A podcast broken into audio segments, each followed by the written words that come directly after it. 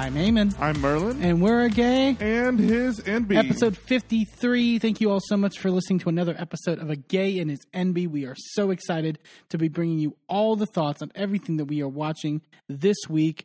Uh, before we get into everything that we're going to be talking about, a uh, couple housekeeping things to get out of the way first, as we always do. Uh, please leave a rating or review wherever you listen to us, whether that be on Apple Podcasts, Google Podcasts, Spotify, across the podcast platforms. It is always such a big deal when you do leave that rating and a review because it gets us into the algorithm. It gets seen us seen by more people, and it's just a really really helpful thing. And both from you know those things I mentioned, but also just hearing you guys' feedback. We are really uh, excited to hear from you guys and everything that you like or maybe even don't like about this podcast.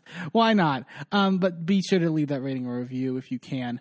Um, also, you can follow us across social media platforms, including Twitter, Facebook, Instagram, TikTok, and Threads, all at a gay in his Enby, where we're posting new content every day, including clips from the podcast, as well as memes and our initial thoughts on the stuff that we are watching. Uh, so if you want everything immediately in front of you, all the time, not just in podcast form. You can follow us across there on our social medias.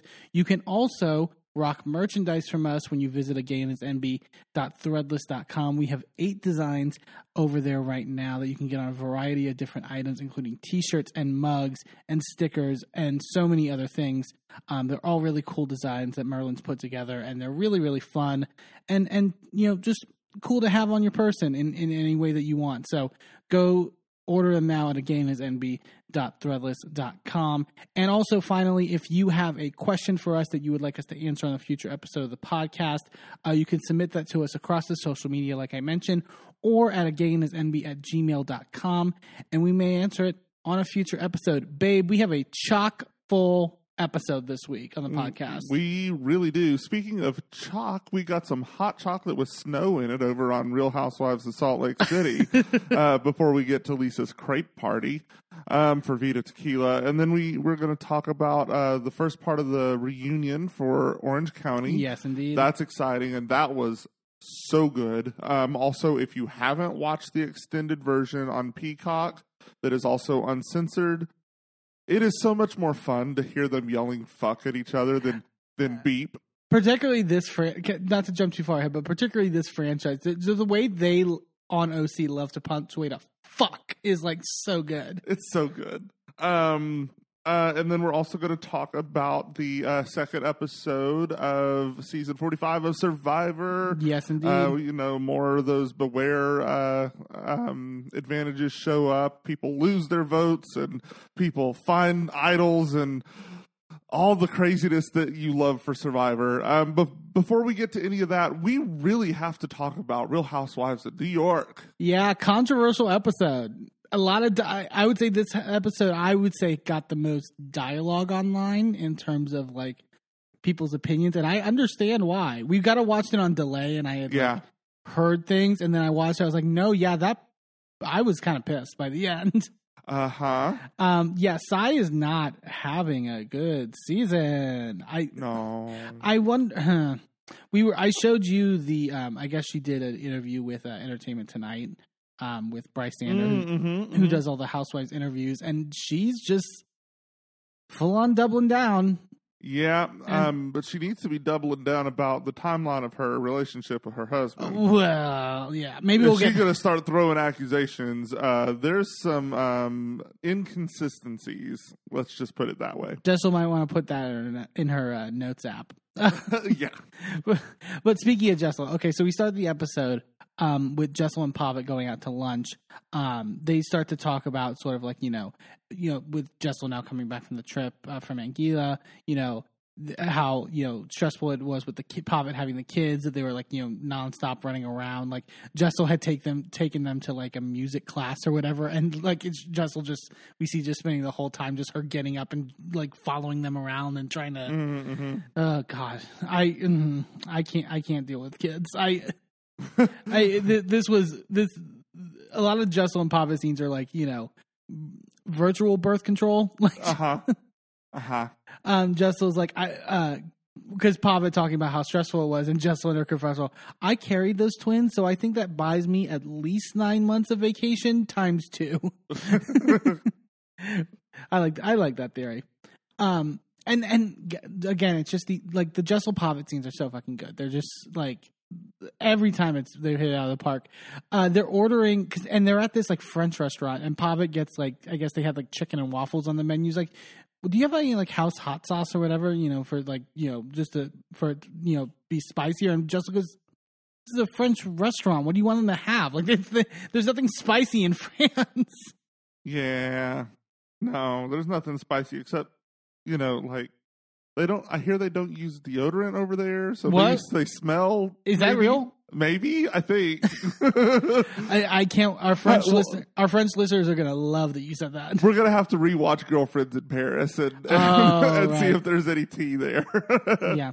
Uh, Jessel starts telling Pavit about what happened on the trip, and I love this. So Jessel goes, "Erin with this whole like privilege thing again with you know my story," and Pavit goes, "Oh my god, what's wrong with her?"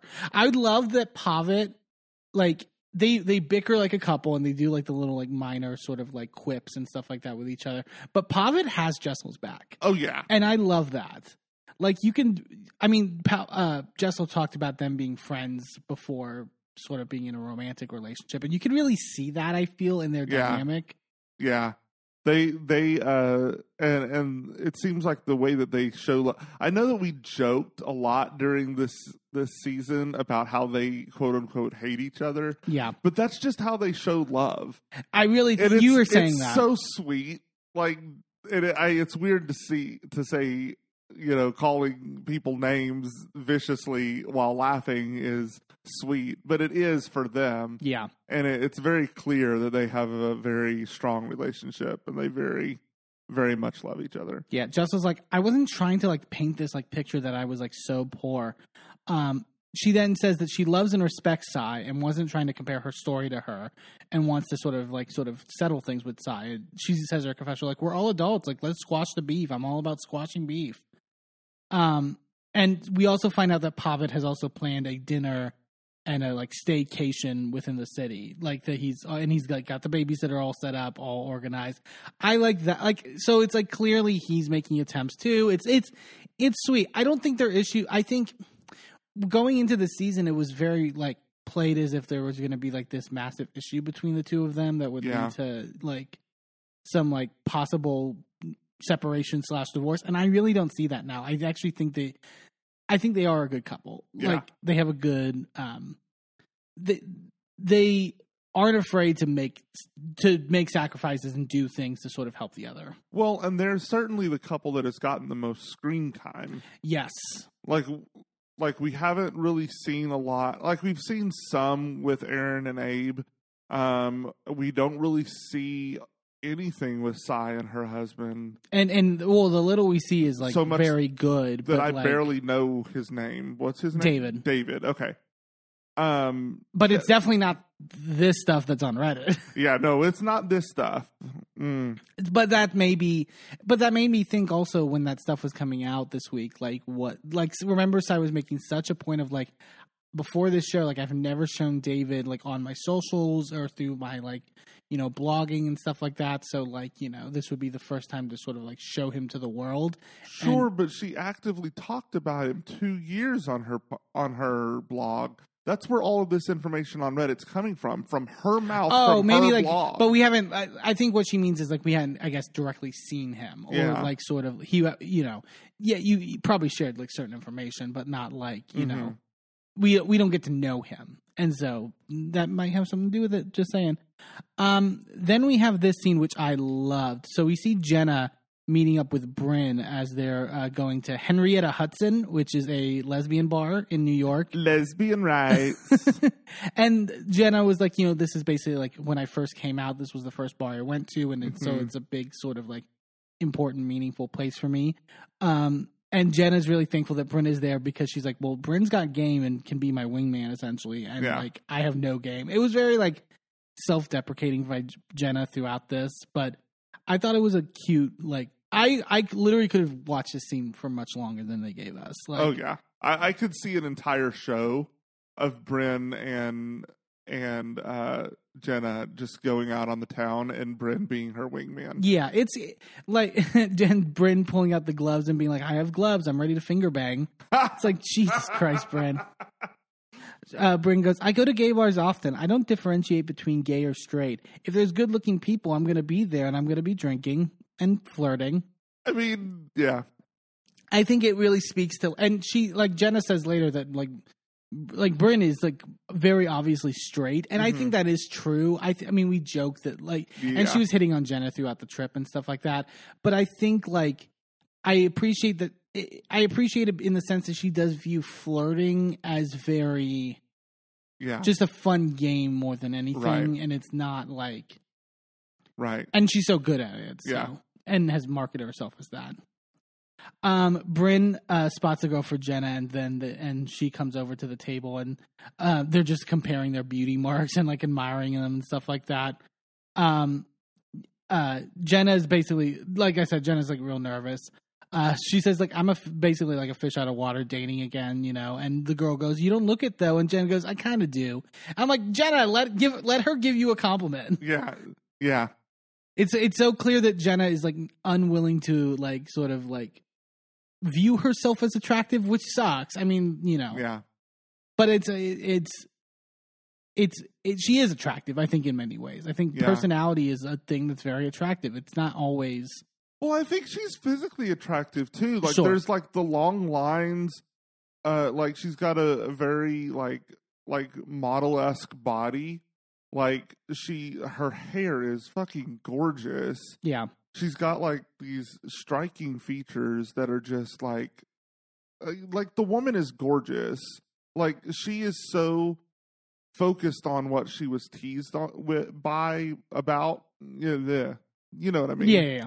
yeah. um, as a child that she has made that her entire self view, and she misses the fact that her entire self is beautiful, even with those scars, even with you know, and it's not in spite of. It's just that's who she is. She's a gorgeous person, and I think that that's why Brynn goes so hard with her hmm because she sees the lack of self confidence and wants to help her ben- build that. Right. So that's why she goes so hard with her. And Brynn points out her sexiness too. Yeah. That she's also that Jenna has a lot of sexy qualities to Yeah. her. Like, you know, I think she needs that positive reinforcement. I think she does too. Brynn goes up to them and goes, "Well, you're gorgeous and smart and lovely. I think we should do like a number exchange. If you want, I can like broker this.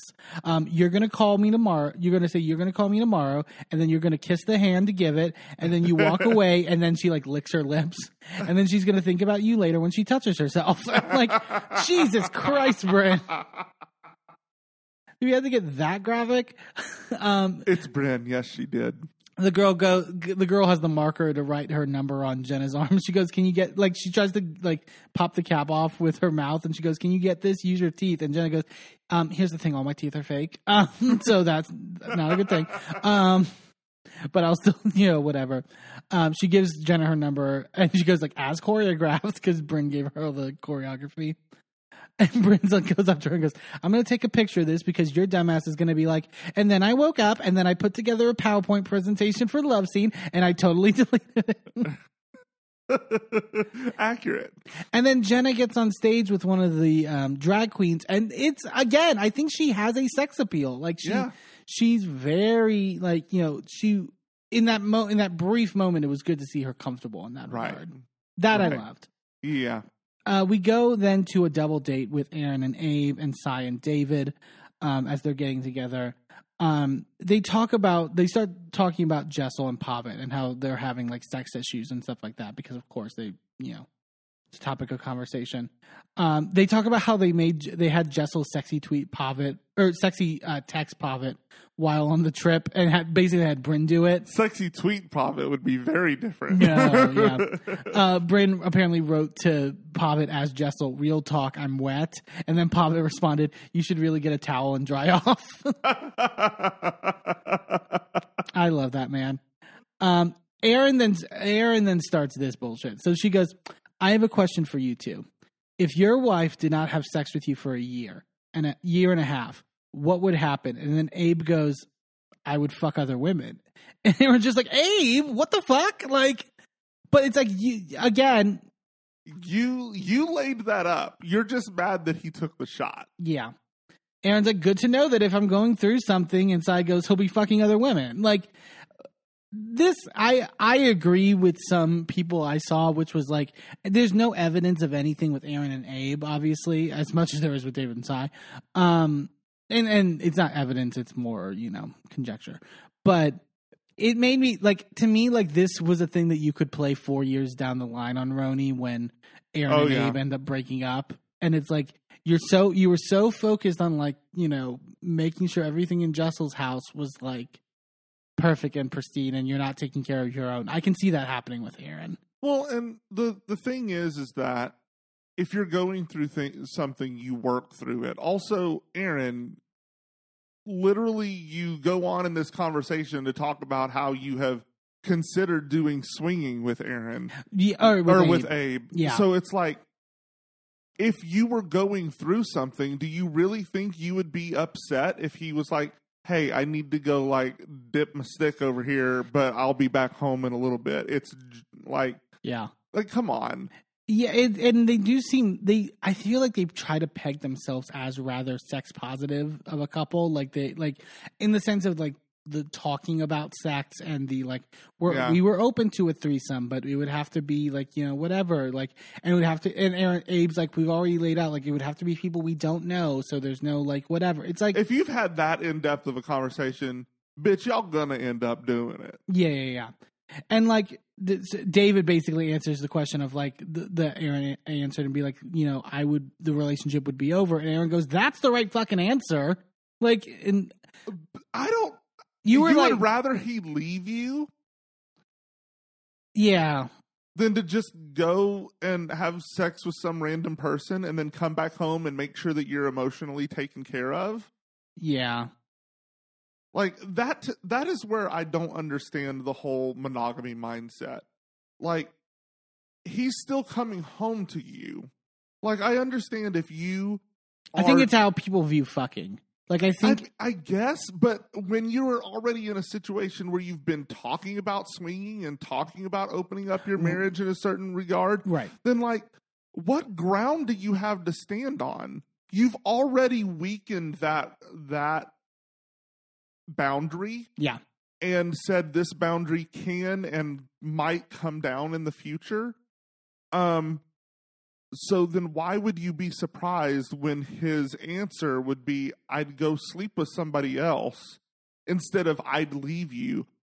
You'd rather him leave you over having like an emotionally hard time where you are not feeling sexy and you're not feeling like you can perform at the level that you want to perform. Well, also, it's like two ends of the spectrum, right? Like, of Right. like either you fuck someone else or you leave them. How about you communicate? like, you know what I mean? Like, Talk how- about it. which is what Jessel and Pavit I feel do. Huh? Like again, it's like it really kind of inadvertently exposed how Erin and Sai's relationships, like in a way when they're like trying to like harp on Jessel's. Yeah. I, I, I, appreciated that as as someone who has not liked Erin inside these last couple episodes. Um, and then Erin also is like, you know, I would do it like the, because the topic of the threesomes and stuff like that goes like, you know, if it was like a gay man, you know, that I could like hit it and quit it. It's like, I, I But get, the gay man's not going to want to hit you and quit you. yeah, He's not. Like, it's, it's not, a, he's not a piece of just, meat. just quit you, really, because you're a woman. Yeah. That's how that works. we see Brynn um, going antique book shopping because I guess that's one of the things that she used. Like she talked about how her grandmother got her to fall in love with like old books and stuff like that. Mhm. She also so they, this, here we see also Brynn's new um, confessional look, which is she basically looks like a French maid in like um what is that like Madeline or you know those old like Mhm, mhm, mhm. it's like there is something about Brent's aesthetic that she gives off. It's either ultra sexy, like like like least amount or most amount of skin possible, or these like really like buttoned up, like sort of like Well, the thing is, is that nothing she does is current. no, All of her fashions are '80s fashions, which I like 80s. Like I think and, and there is sort of that vibe of like 80s is the new, you know, modern, but like I, and and I don't dislike her aesthetic, but I just find it such an interesting choice And I guess she is carving her own path because no one's making that choice on Housewives. Yeah, but I think also she harkens back to the 80s because that's the last time she felt safe That could be it. because that's when she was growing up. Emotional trauma. Uh huh. um so yeah she's basically going through like and and talking about her love for books. She goes sometimes i think some of the guys don't like it when i can quote last week's economist and they can't. But being re- well read is a plus. The two hottest things a man can have in his wallet is a centurion card and a new york public library card. I guess. i mean i think i think she does appreciate here's the thing. I think she actually does appreciate smart men. Like i think she like i don't know if they appreciate like i don't know if those men then then necessarily appreciate her intelligence. And she is very intelligent. I think like you know. I think a lot of times guys like that are going after the trophy wife, which is usually in more of the bimbo category, which I, I don't say that to be derogatory, but it's someone who it leads with the physical and maybe doesn't spend as much time focusing on intellect, being well read, that sort of thing. right Um, and she happens to have both of those things, but she doesn't have any emotional maturity. yeah yeah yeah So, like, she doesn't fit the bimbo category, and she looks like she could. So, when guys get into a situation with her and then get outpaced mentally, it's they- not sexy anymore it's not sexy anymore because it's no longer a conquest. It is no longer a situation where they are better than her. She is better than them in every aspect. yeah And then they're intimidated and then they don't want, they can't keep up. So that's what it is. Um, but also, she has all of her own issues as to why she gets out of situations. And the few men that actually can keep up with her, then she just runs. Yeah. Her brother uh, Darius also FaceTimes her, and they talk about like you know what are your plans for your birthday, and apparently she's going to meet with um, an arborist at the Central Park Conserv- uh, Mhm. Conservancy to get a tree basically in honor of her grandmother and, and all that. So and she ta- and she talks a little bit more about it and stuff like that, and like yeah, it's a sweet moment. I think it's you know Yeah. I think I I'm glad that we like with Brynn. It's not just funny liners and sexy, you know, Right. whatever. There's like depth there that I appreciate. Um, the ladies arrive. So also, Ubah has organized a sound bath. Um, for all the women to go to to sort of ho- you know get let go of all the events from Anguilla, and then we find out Brynn has COVID again, which is like Jesus Christ, like two in one fucking season, like. Mm you the COVID gods are fucking with my housewives, and I need them to stop. Like, Well, the problem is, is that we decided that the pandemic was over when the pandemic is not over. sure, but did you watch those? Pan- I mean, we watched those pandemic seasons of Housewives. yes, I get it, but those were like. Now I think about it, it's like we barreled through those. Like it was like those were bad. yeah, they weren't great. um they uh start the thing with Alexandra the healer who's helping her um lead this um this uh sound bath. Uh they ask for their inten- she asks for their intentions. Sai says, "My intention is to be more present." Well, you did a terrible job at it by the end of this episode. Uh huh. Just saying. I want to be more present, and then constantly is downplaying the validity of what's going on. Ugh. Ubah um, says that my intention is to bring all the love that I give outside to myself, and this cracks Jenna up because Jenna's just like, I didn't know Ubah needed more love for herself, but like that's great. Like she seems to love herself a lot. Yeah. Um, she's like, can I get some of that? Like you know, with my you know, you saw me in that bar. Um, they uh, do the thing where they like shake out all the energy or whatever as like Alexander's like doing the chanting um, stuff. I thought it was in- like Jenna actually like was like, oh no, it actually works because and it does work. Like it's it's if you actually are engaged in it and you're like you there's a there's a it's I mean there's a spirituality connection. I'm not trying to downplay it, but there's also a science behind it Yeah. to where like yeah Well, for Jenna especially, as someone who is also autistic and also has trouble with meditating and that sort of thing, the um, rhythmic, like drumming and that sort of thing, acts as a stim. Yeah. So it creates a space where then she can meditate. Uh, example number 27 to, to Merlin's theory that Jenna is also autistic. Uh, I will at some point create an exhaustive list of housewives that I believe are on the spectrum. Um, I'm not there yet, but Jenna will be top of the list. Heather Dubrow will be number two. Yeah. Uh, Alexandra keeps uh, goes around to sort of get them to sort of like talk to their inner child, basically, and and connect to it. Sai at one point is just cracking up. She definitely wasn't taking it as seriously. I would say her and Erin weren't taking it the most seriously. Yeah, Uh, she goes in her confession. shocker. Yeah. I don't want to go on a journey anywhere unless you're stamping my passport. It's like Jesus Christ.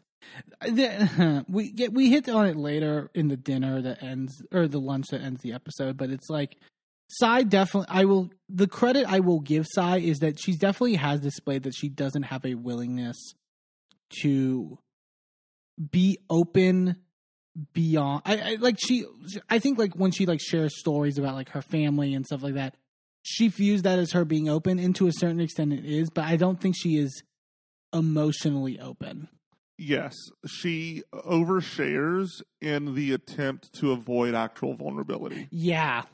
Yeah yeah yeah. Uh, that's what it like that that puts it perfect and then goes and critiques Yep. other people's vulnerability which is annoying. Um Ubah gets really emotional when like the topic of her mother comes up and stuff like that and she's crying and um jessel's like comforting her because she's like right next to her. It was a sweet moment um they all discuss how like sort of helpful it was in her confessional literally says i'm not being healed because there's nothing wrong with me Girl. but like that's such a fucking like That's a whole other podcast. uh Like, You need therapy. Like and and she's been like when she lays it out, she's been through traumatic shit. I like so it's like well, she's she's shoving it down and critiquing everyone else in a a way to like act like she's healing herself, but she's not actually dealing with any of her own shit. yeah. Um, yeah. Ask Jessel. I'm sure she has a list of things that are wrong with you. Jessel asks Sai uh, after they finish it, like, "Hey, do you want to grab lunch sometime, like maybe Friday?" And and uh, Sai goes, "Sure." Are you gonna ambush me or something? And Jessica goes, "Fuck no." And but Sai her confessional says, like, "I don't care to go to lunch. What could she possibly want to talk about?" So like already she has her wall up. Yeah. and that's frustrating. Jessel tells basically everyone that you know about Pavit's vacation that he's organized. She's got like toys and vibrators and lube, and she bought some like sexy lingerie. Erin's like, "Well, I'm glad that you guys are finally going to be able to fuck. Like we we've been wanting this." And they joke. I think side jokes like, "Okay, you need to film it or whatever." And Erin's like, "Not for like sex tape purposes. Like I just want the proof." Yeah. We then, speaking of Sai, we then see Sai going out to uh, lunch with her daughter London um, at Brooklyn Bakery.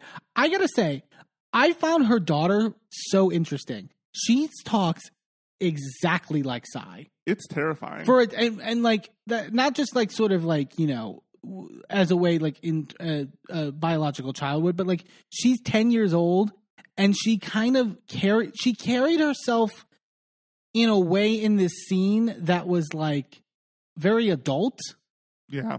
and i found that very intriguing like because that can, that can't just be genetic that has to be like Sai's parenting in a certain w- realm Uh huh. you're shaking your head like Yep. She's a minor, so I'm going to keep my opinions to myself. oh you think it's like you but do you think it's like you are you implying that like you think it's like Sai's like you know because Sai talks about like she wants to get into like acting or singing or whatever so she wants like an agent and stuff like that I think it's her parenting style, and we will leave it at that. Okay.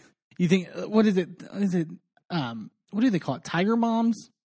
Is that what the Yes, but that's specifically like an Asian I- yeah. stereotype. uh, whatever the equivalent is? Like yeah. Um Sai basically uh is talking to her about like you know I would used to you know because you because she goes to like classes and she does like ballet and stuff like that and Sai's like you know I used to you know want to be a gymnast but like I didn't have money for like gymnast classes so I would just imitate the ones I would see on TV in the house. She was telling this to her daughter and I I saw some people being like girl this is a conversation for your therapist like not your child. I don't agree necessarily. I think it is a good way to sort of like because I, I I think I I liked it in the sense of kind of what like Jenna spoke to last episode about wanting to have not grounding but like sort of giving your children who are coming now from a more place of privilege than you were a understanding of like to be thankful for what you do have. Yes, but you, it's a it's a fine line. Right. Because you have to make sure that you are also not your children are not your friends. Yeah. And you should not be confiding in your children like you would confide in your friends. Um because children cannot handle that level of emotional responsibility. That's true. And that's not fair to put onto your children the responsibility for your emotional well-being. Yeah. I agree with that. So i think that's where where people are coming from with that and i think it kind of also leans toward what i was not talking about earlier. This is why she is so mature because she has not been allowed to be a child. That I can okay, I see your worry now. Like I yeah, it, it's kind of like it's one of the it's one of those things you kind of marvel at and then when you think about it like that you're like, "Oh wait, like yeah i mean i was in the same situation my mom and i were very close growing up like Mhm. but it was to the point where she was telling me about financial problems and like problems between her and her friends Same. and like all of that sort of thing and it's like it it, it does a lot to you." it does a lot to you and i mean i also had a very disabled brother and was a, very large part of like his caretaking as young as like six years old so like Right.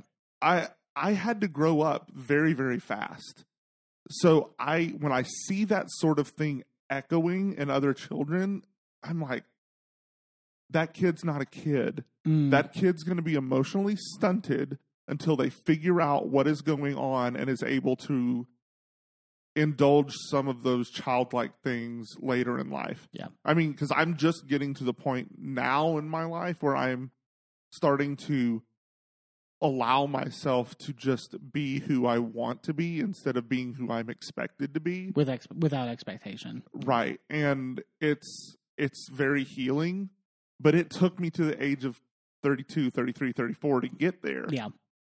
I mean, it was a rough road between 6 and now. Yeah. So like I I just worry about what she's already been through and what she's going to be through or be going through over the next couple decades until she gets to a place where she can release all of that. Yeah, Yeah, that's a good point.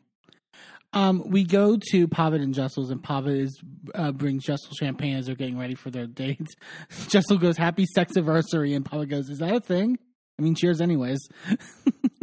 Is it a sex anniversary when it's the like your wedding day isn't your anniversary? no, So this is not a sex anniversary. I mean, is it the, is it it the is it the exact anniversary of the last time they had sex?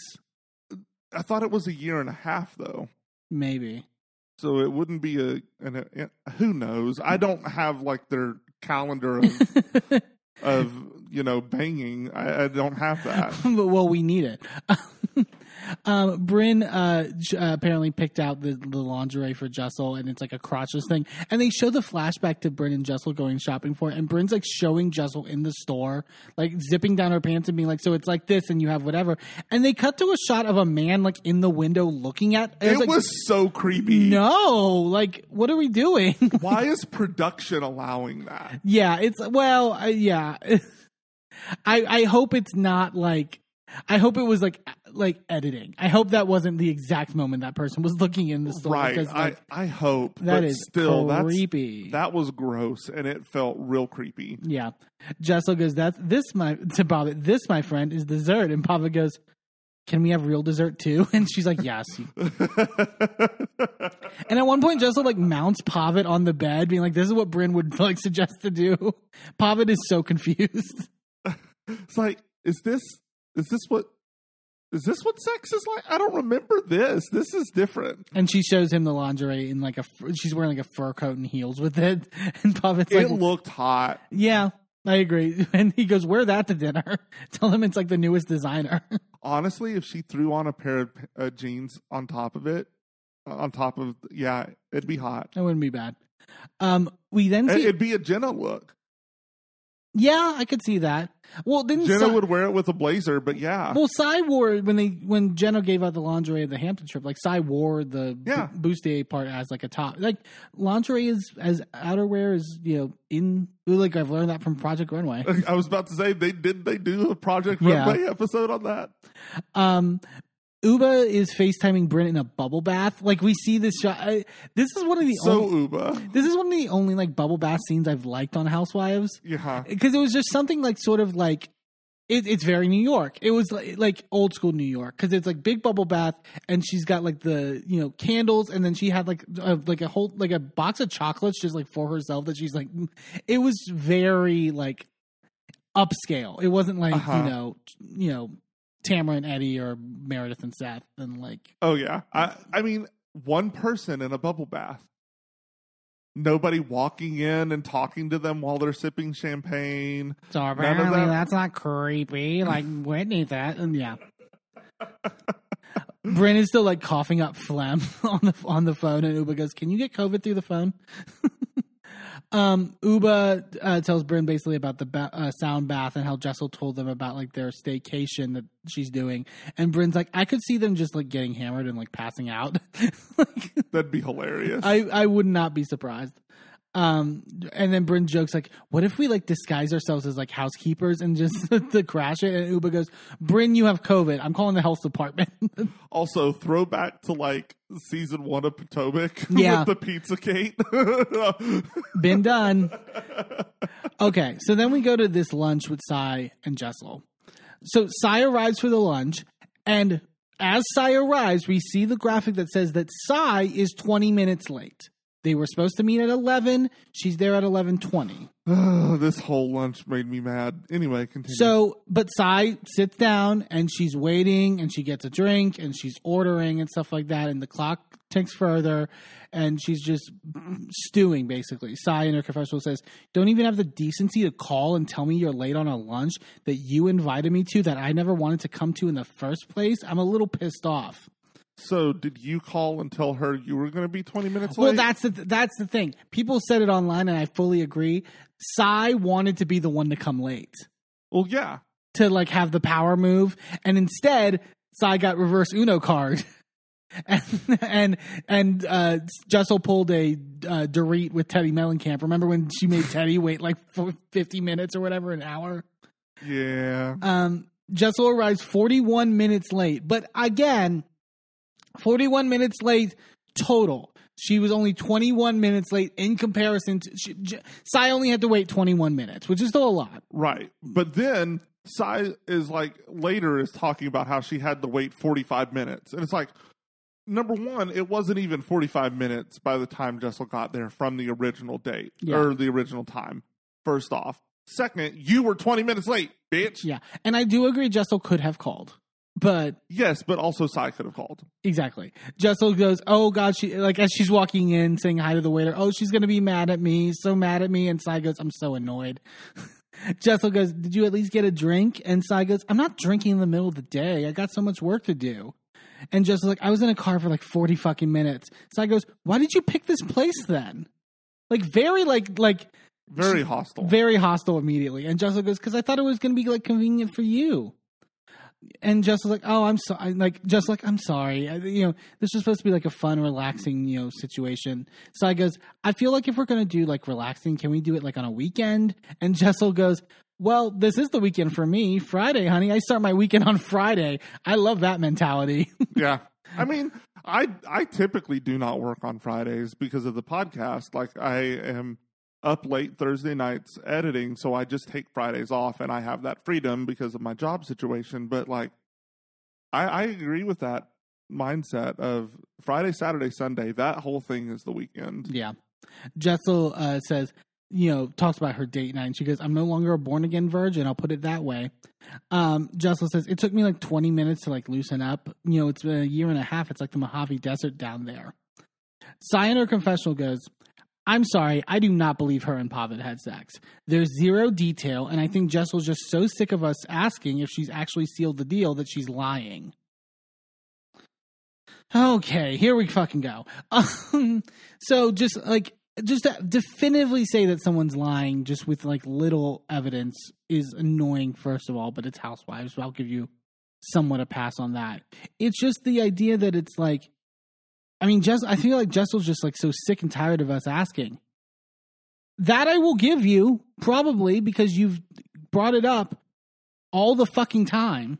Like I'm not saying that Jessel's lying, but it's like I love that you can acknowledge that you're fucking annoying about this, and uh, I'm not even going to give the pass for the accusing of lying with no evidence because they have been on her the entire last several episodes.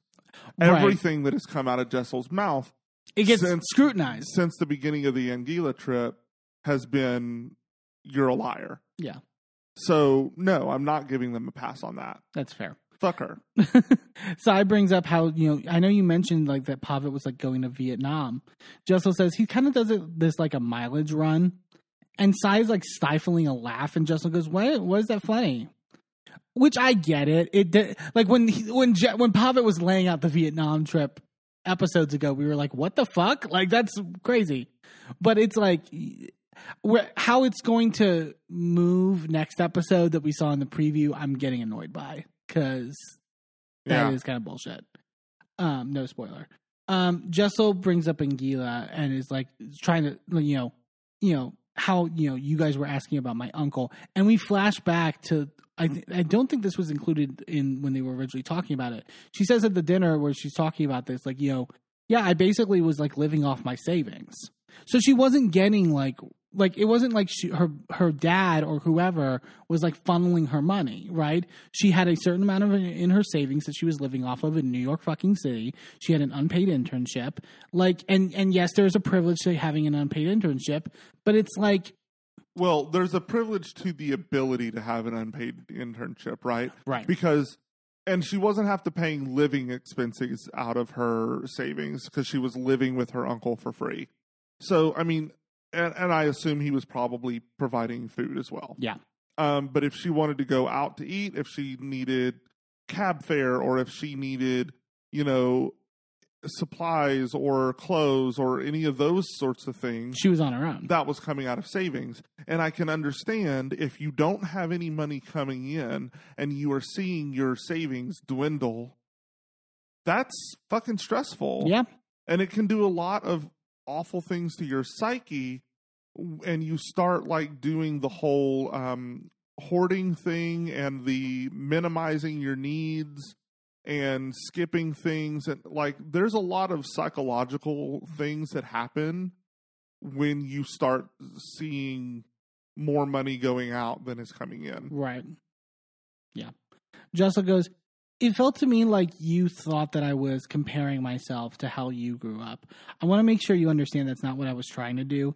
I don't think it touched any of you guys' struggles, but I wanted to apologize if that's how it came across, which I thought was really good on Jess's part to just sort of like, I didn't mean it this way, but if but it clearly came off this way and clearly and I can and Jess was like, I can understand the concept of feeling offended because there's an idea that I'm that someone's comparing, right? And my intention was never even to compare, so I can understand how that would be annoying. So I thought she apologized for it perfectly well.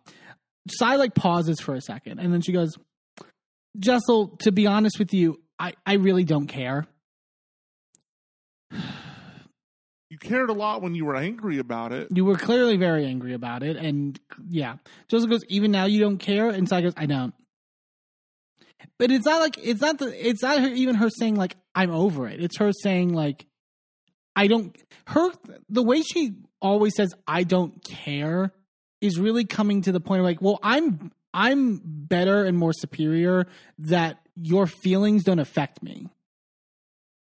I mean, honestly, if I were Jessel, I probably would have just said, okay, and then got up and walked out. Yeah. Well, I just very calmly got up and walked out because there's no point in spending any more time or energy on this, right? If you don't give a fuck, then I no longer give a fuck. yeah. It's just so good. I can under. It's so jarring. Like it's so confusing. Like there's no reason for this. Like to be this cold about Right. it. I, I no longer am going to expend any energy into trying to repair this. You don't give a fuck, so I don't give a fuck. Bye. Yeah. It's like so clear. Sai doesn't. you at the reunion. Because that's the thing. It's so clear. Sai doesn't want to be Jessel's friend, and it's like, well, where do you go from there? Jessel's like, I didn't want you to think I was like offending you in any way. And Sai goes, I'm not offended. And Jessel goes, okay, that's it. You know, I just want to make sure we're good. And Sai goes, you could have phoned me for that one, to be honest. It's like, girl, like this is there's no there's no reason to be this nasty. yeah. Um, Sai goes, I think the one thing about this group is that we all know when someone's not being straightforward. I think we feel offended when someone tells us a story and we know that there's some shit missing from the story. It's like, it's like so she didn't keep a minute by minute journal and then turn that over to you. Uh, because it seems like she wanted a detailed account of every day of her life. And if that was not like backed up with like empirical evidence, Yeah. then it was going to be fake and it was going to be beaten over her head. Yeah. So I was like, you know, I know I can come off hard and abrasive, and I and Sai apologizes for it, but says, look, you know, I'm just at the end of the day, it's just that we're curious. Jessel goes, I want to open up to you guys and share, but now I'm like nervous and fucking scared to even share stuff with you guys. And then Sai goes, It's not that, Jessel. Again, it's just the straightforwardness is what we want. And Jessel literally sighs because it's just like, you're telling you're telling me my feelings now like you're what Yeah, it's just honestly, Sai has the perfect name because every time that I encounter her, all I want to do is sigh. yeah um she goes we don't want the circle story just gotta own it jessel. Have you noticed that when you just own it no one really messes with you? This is the point i literally paused and i was told you i'm like is this gibberish to you? Because this is gibberish to me.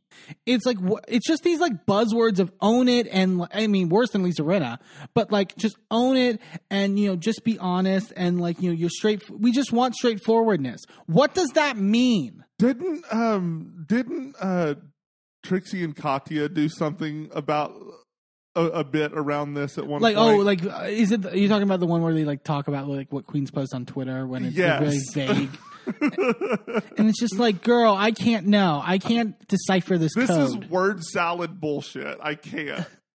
uh it's so bad jessel says like you know oh, in her confession like i mean we're clearly not seeing eye to eye but i didn't expect this like cold reception from her you know Yeah. Jessel says that you know something that hit home to me, and I think I at for I get people who are like, "Oh God, don't do the like comparison thing now." When you just whatever you know, clearly that's not going to work.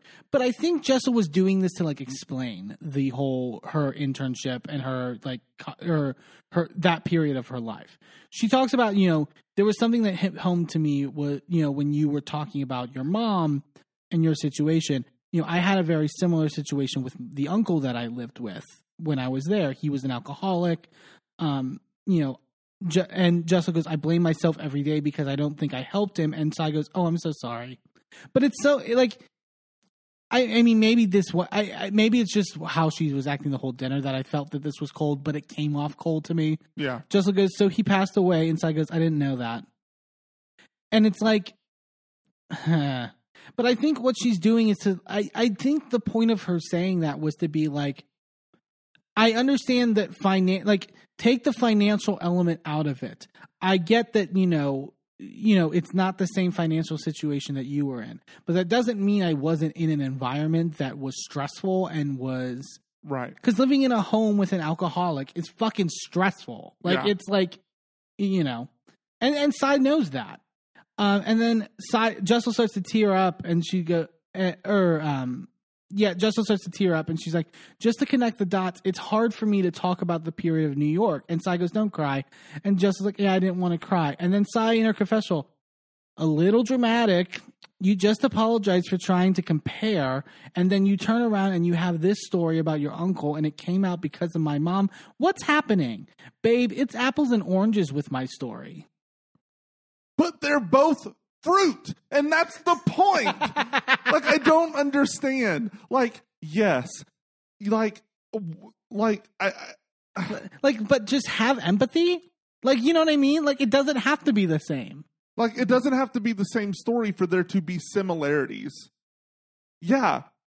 There's an apple and there's an orange.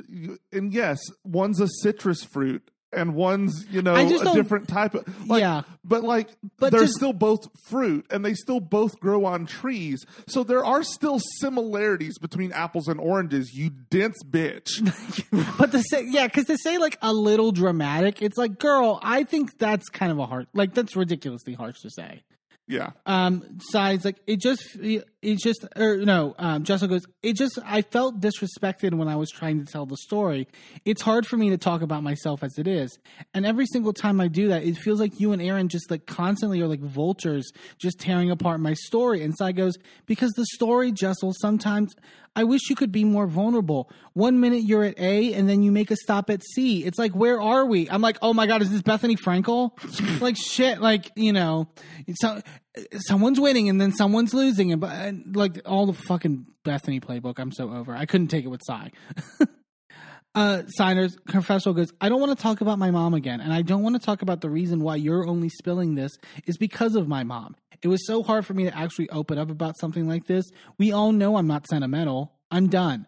And honestly, I would have rather you said this to Jessel in the moment. Right. You know what I mean? Because that, if that's your true feeling of like, I don't want my mom brought up in this context because it's very uh, like me sharing that at, it, at the, on the vacation was hard enough for me and it's difficult for me. I don't like to rehash it and rethink about it over and over again. That would be more honest than what you fucking did at this table. Right. That's that's my frustration. It's just like like and and to harp on anyone else's honesty when you can't do that. Like, come on. Mm-hmm. uh Sai goes, Your story is your story. Our stories are completely different. I love you, but I gotta go. And Jessel goes, Seriously? And then Sai like asks for the check, and Jessel goes, Why don't you run? I'll get it. Which I thought was a power move. Yeah. Being like, No, I'll pay for the check. Like, you know. Yeah. And and then Sai just leaves, and it's like, what the fuck was that? Absolutely no clue. That was insane, and it seems like Sai and Jess will get further into it next episode, and I think probably for the rest of the season. Yeah. Like. Well, and it, it seems like with everything else that is uh, that has led up to this moment, not just with Jessel and Sai, but with everyone else on the cast, Mhm. it seems like the lines are clearly being drawn that it's Sai and Erin and everyone else. Yeah, I can see that, and and it's just like no, no. I'm still in the camp, but we'll see what, how reunion plays out. I am still in the camp of everyone should still be brought back because it's their first season, That's fair. and you don't know how like you don't know how things are going to come off, etc. Right. Whatever. Even though it does feel like Sai's doubling down, it seems. But like Mm, you know, I but this I did not like Sai this episode. This was the episode I was finally like because a lot of people had been over Sai for weeks now. Now was the episode where I was like, no, now I see it. Like this is kind of this is stupid. Yeah. Um, yeah. So we're gonna take a quick commercial break, and then when we come back, we're talking the newest episode of Real Housewives of Salt Lake City. Don't go anywhere.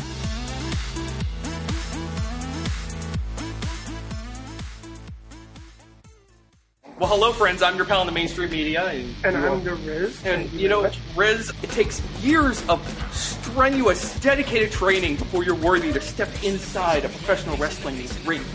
But it takes even more time to develop complex, highly astute opinions about professional wrestling. Am I right? that is correct. And you know where we can combine that Yes, on the Wrestling Man.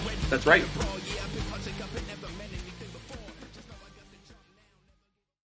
I'm Eamon, I'm Merlin. and if you're anything like us, you live your life out loud. And when it comes to issues of discrimination, inequity, and outright bigotry, we use every platform we have to speak out against systems of oppression that perpetrate violence against marginalized groups. That's why we are so proud to wear designs from the Survivors Know merch store. Their team has created designs that feature unapologetic, empowering, and survivor centered messaging that range from mild Like accountability is love and toxicity is not on the menu. to a little more spicy. Like one of my favorites, fuck your laws, fuck your system, transformative justice now, which has a cute little happy flower on it. Each design is available on a variety of items from t shirts and hoodies to bags, blankets, magnets, and even stickers. And as more items become available, the options will continue to grow. 100% of the proceeds go back into supporting the amazing work done at Survivors Know to support survivors, workers, and survivor advocates by organizing, challenging the status quo, and creating alternatives to the systems that fail us. Support Survivors Know by shopping today at survivorsknow.threadless.com. That's survivorsknow.threadless.com. Sidekick Media Services. We are your sidekick in business for social media, video production, and more. Find out more at sidekickmediaservices.com.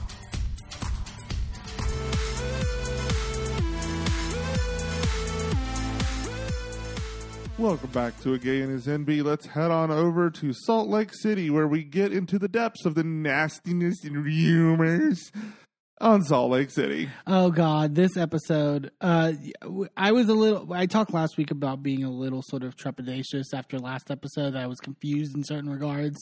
I I still am that way. I it's here's the thing. Salt Lake is entertaining every week. Like they're so cra- they're batshit crazy. So anything they do is going to be entertaining. Yeah. But it was like it. There was a little like not a lot of follow through in terms of like narrative and stuff like that. To where um the the, the chain of events, I will say, was Yeah, it was very chaotic. Yeah. uh, this episode. Um, it also had some stellar bad acting.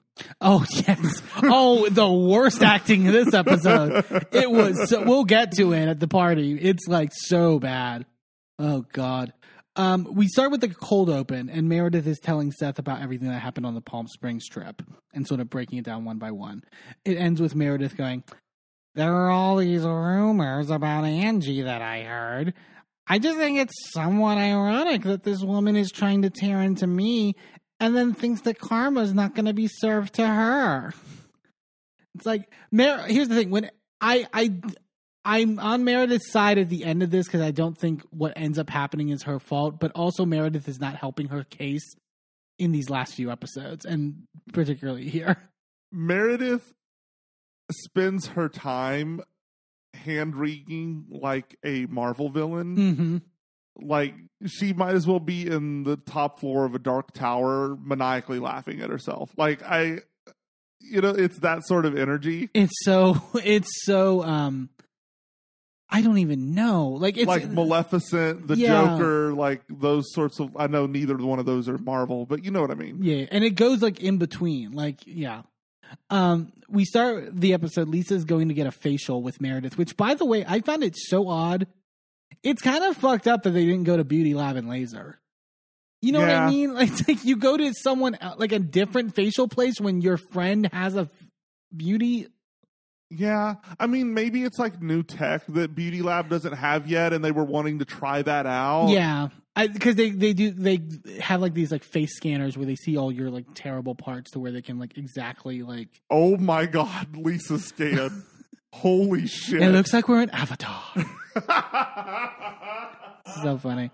Um, Lisa tells so Meredith's like as they're about to do it, Meredith also goes like, "Look at like my blotchy tan; it's real bad." And Lisa goes, "Where did you go? Where did you go?" Meredith goes, "I went to the one down in Park City." Lisa goes, "Oh, I'm actually banned from there." Uh, yeah. So I came in for a tan, and they were closing in 30 minutes, and I was like, and they weren't gonna let me in, so I was like, "Let me tan," and then it raised to the point where I had to go, "Let me fucking tan," and then. I got kicked out, and then I got an email that said, "Thank you for your eight years of uh, of being a customer, but we are canceling your membership." And John was like, "Oh my god, I have to cancel mine too now." It's like, of course, Lisa. This that is the most Lisa Barlow fucking story. Well, what what is really funny to me is that Lisa Barlow, when she gets upset, she still doesn't lose the Valley Girl breathiness. Yeah, And so there's no actual screaming. It's just emphatic talking.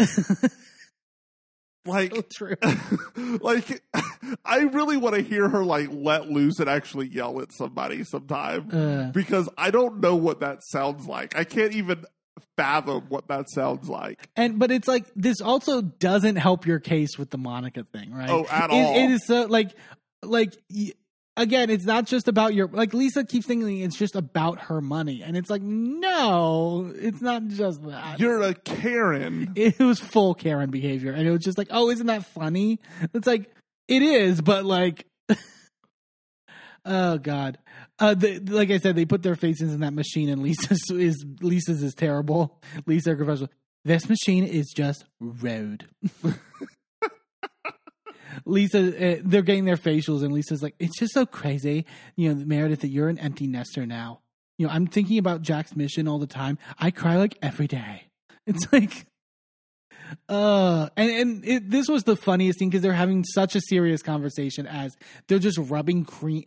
If you ever had like one of these like, and also they put on this like basically like a Jason mask that's like infrared, Uh-huh. and it makes you look. It looks like you've been in a, fi- in a in- like you have third degree burns.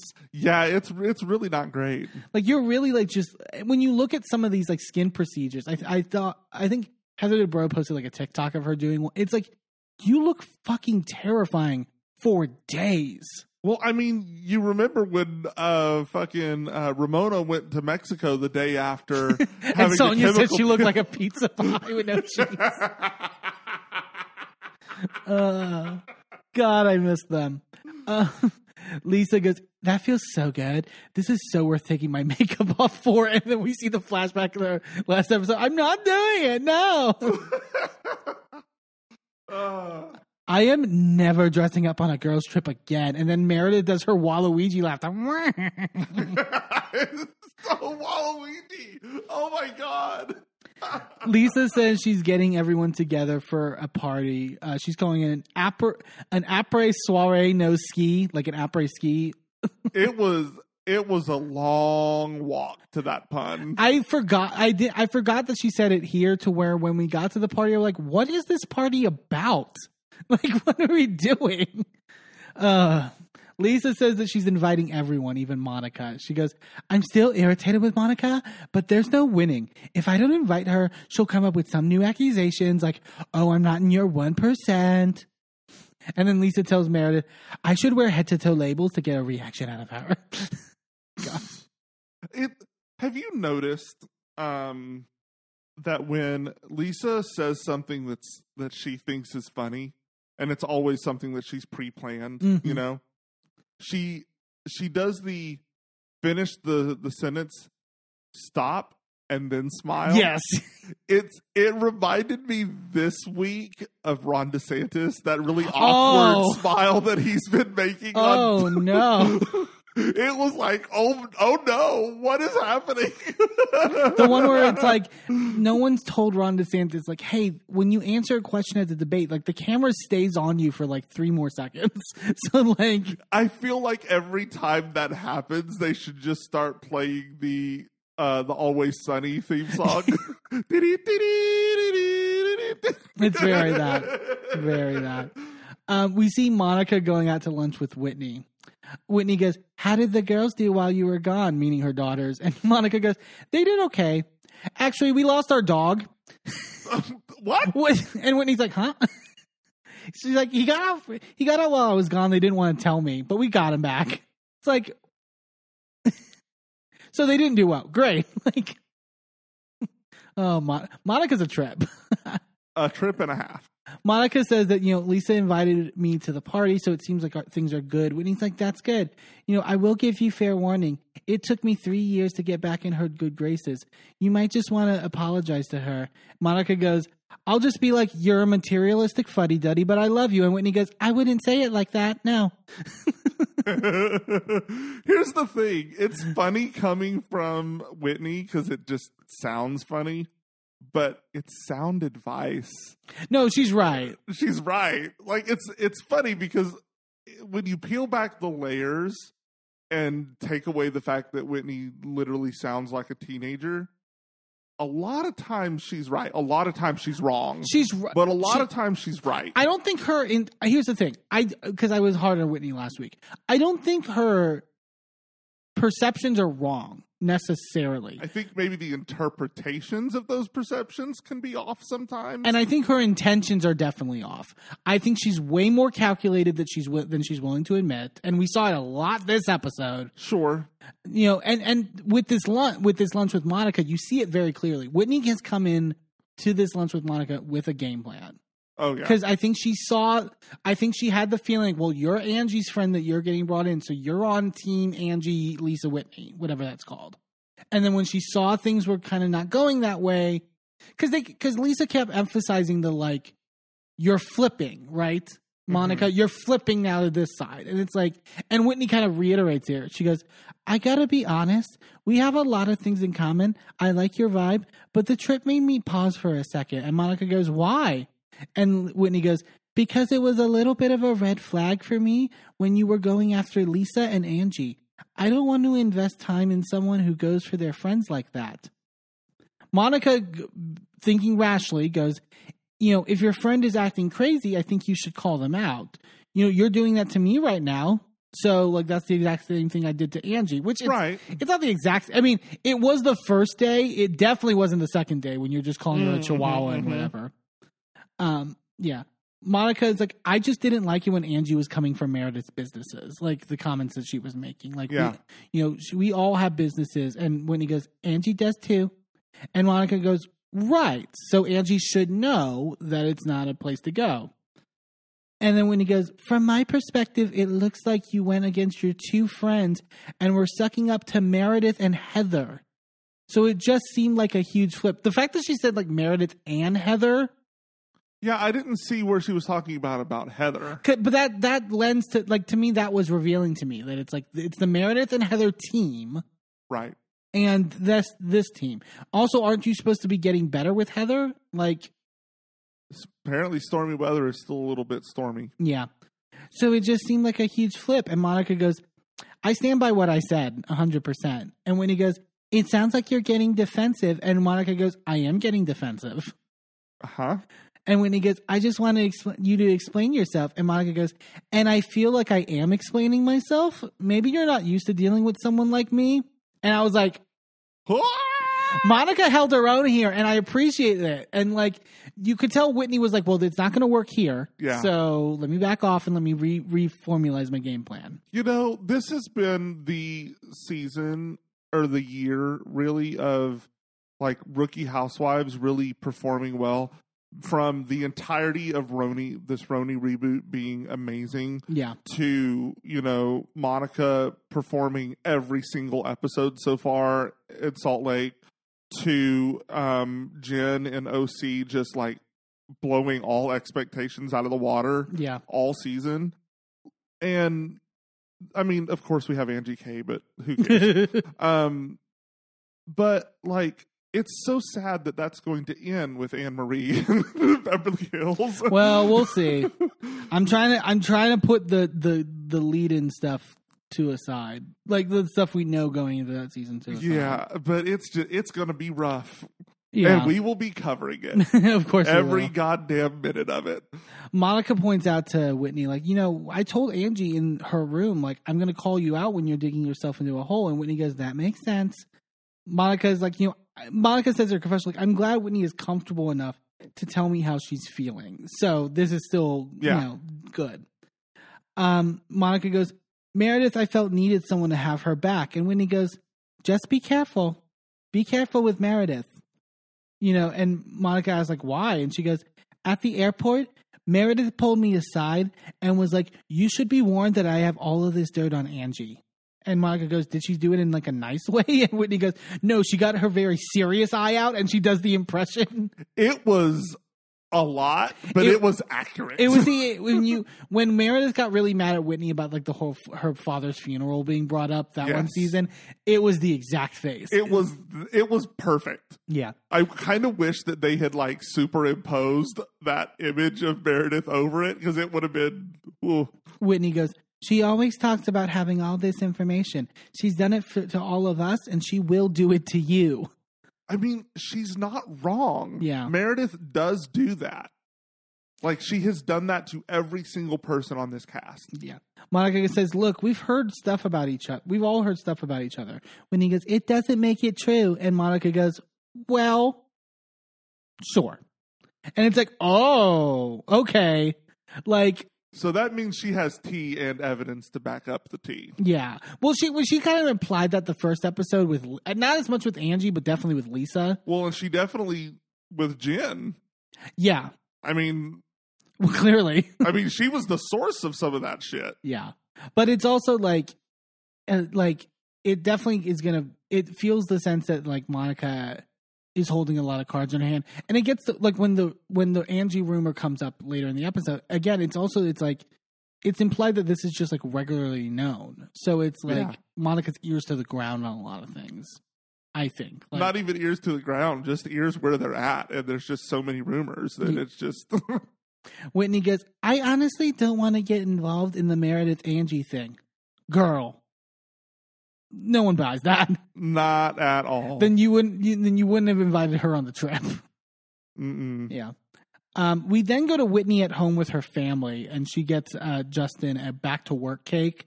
Oh, jeez. Justin goes, "Don't drop it." I forgot about the scene where she kept dropping the cake. I was Yeah. like, "That's a fun scene." housewife scene. Um, Whitney says that Justin has had a one year non compete uh, since he got fired from his job, so now he can go back to work since it's been a year later. I was confused. You clarified it for me, but like I was confused. I'm like, he has a non compete, but he can work elsewhere. Like like Yeah. he can work in like other fields. Yes. But you were saying that's not a good idea. So it's not. Uh, so when you're um, going in to submit your resume for a job, if the first thing on your list is, you know, I worked in some random field that's no longer my field, Yeah. it now looks on your resume like you have no interest being in this field anymore. And now you're fighting an uphill battle trying to get back into it Right. um if you leave you know in some fields you're not allowed and some companies don't allow you to leave off anything off your resume hmm um especially in fields like he's in where it's like very insular very like everybody's from the same pool basically um you get very much in a situation where you just wait Yeah. because if he had taken another job it would have probably derailed and or set back his career Sure. a lot as opposed to just saying hey i had to wait out a non-compete Well, well, my question is, was he getting money? Like, was he getting a return um, severance package or whatever? probably got that a severance package That makes more sense to me because even if he didn't he was getting unemployment right, that was my question, which was like, you're just not going to work. Like, I get the, what you're saying, but it was like, I don't think Whitney's bringing in that much money to like, you know, I mean, with her housewives check, but like that's no but between the housewives and she has two businesses and whatever pension he had or like yeah, whatever that severance package was they were probably fine for a year yeah. I was like, uh, now that I think, I was like, severance has to be a part of it. Yeah. Like, um, Whitney talks about how both of them are working full time and they need to sort of reorganize their schedules. And it has to remind Justin, like, you, I mean, you're still gonna like pick the kids up from school, and he's like, I mean, yeah, I'll, I, I'll drop them off, but I probably won't be able to like pick them up. And Whitney's so confused by this, and we were like, why are you confused? So it she tried to pin this like he wanted things to go back to where she was home all day because she didn't really She implies like it's like the male dominated like right mentality. but it seemed like, like, she was more wanting that to be her role now where she didn't have to do anything because she had gotten used to him being around the last year right. And it's like no honey you now have to pick up some of this stuff again because both of you are going to be working sure it should be equitably split Yeah. but like you can't sit here and act like you're not going to have to do anything anymore Whitney goes, like, are you expecting me to take it all on because it's kind of the vibe? And Justin goes, I'm a little bit lost though. Like, you knew I was going back to work. either there was a lot of more that got cut out of this conversation Yeah. or she blew the fuck up over saying, "Well, I mean, you're either going to have to pick them up or drop them off at school in the morning," which is ridiculous to get mad at. Yeah.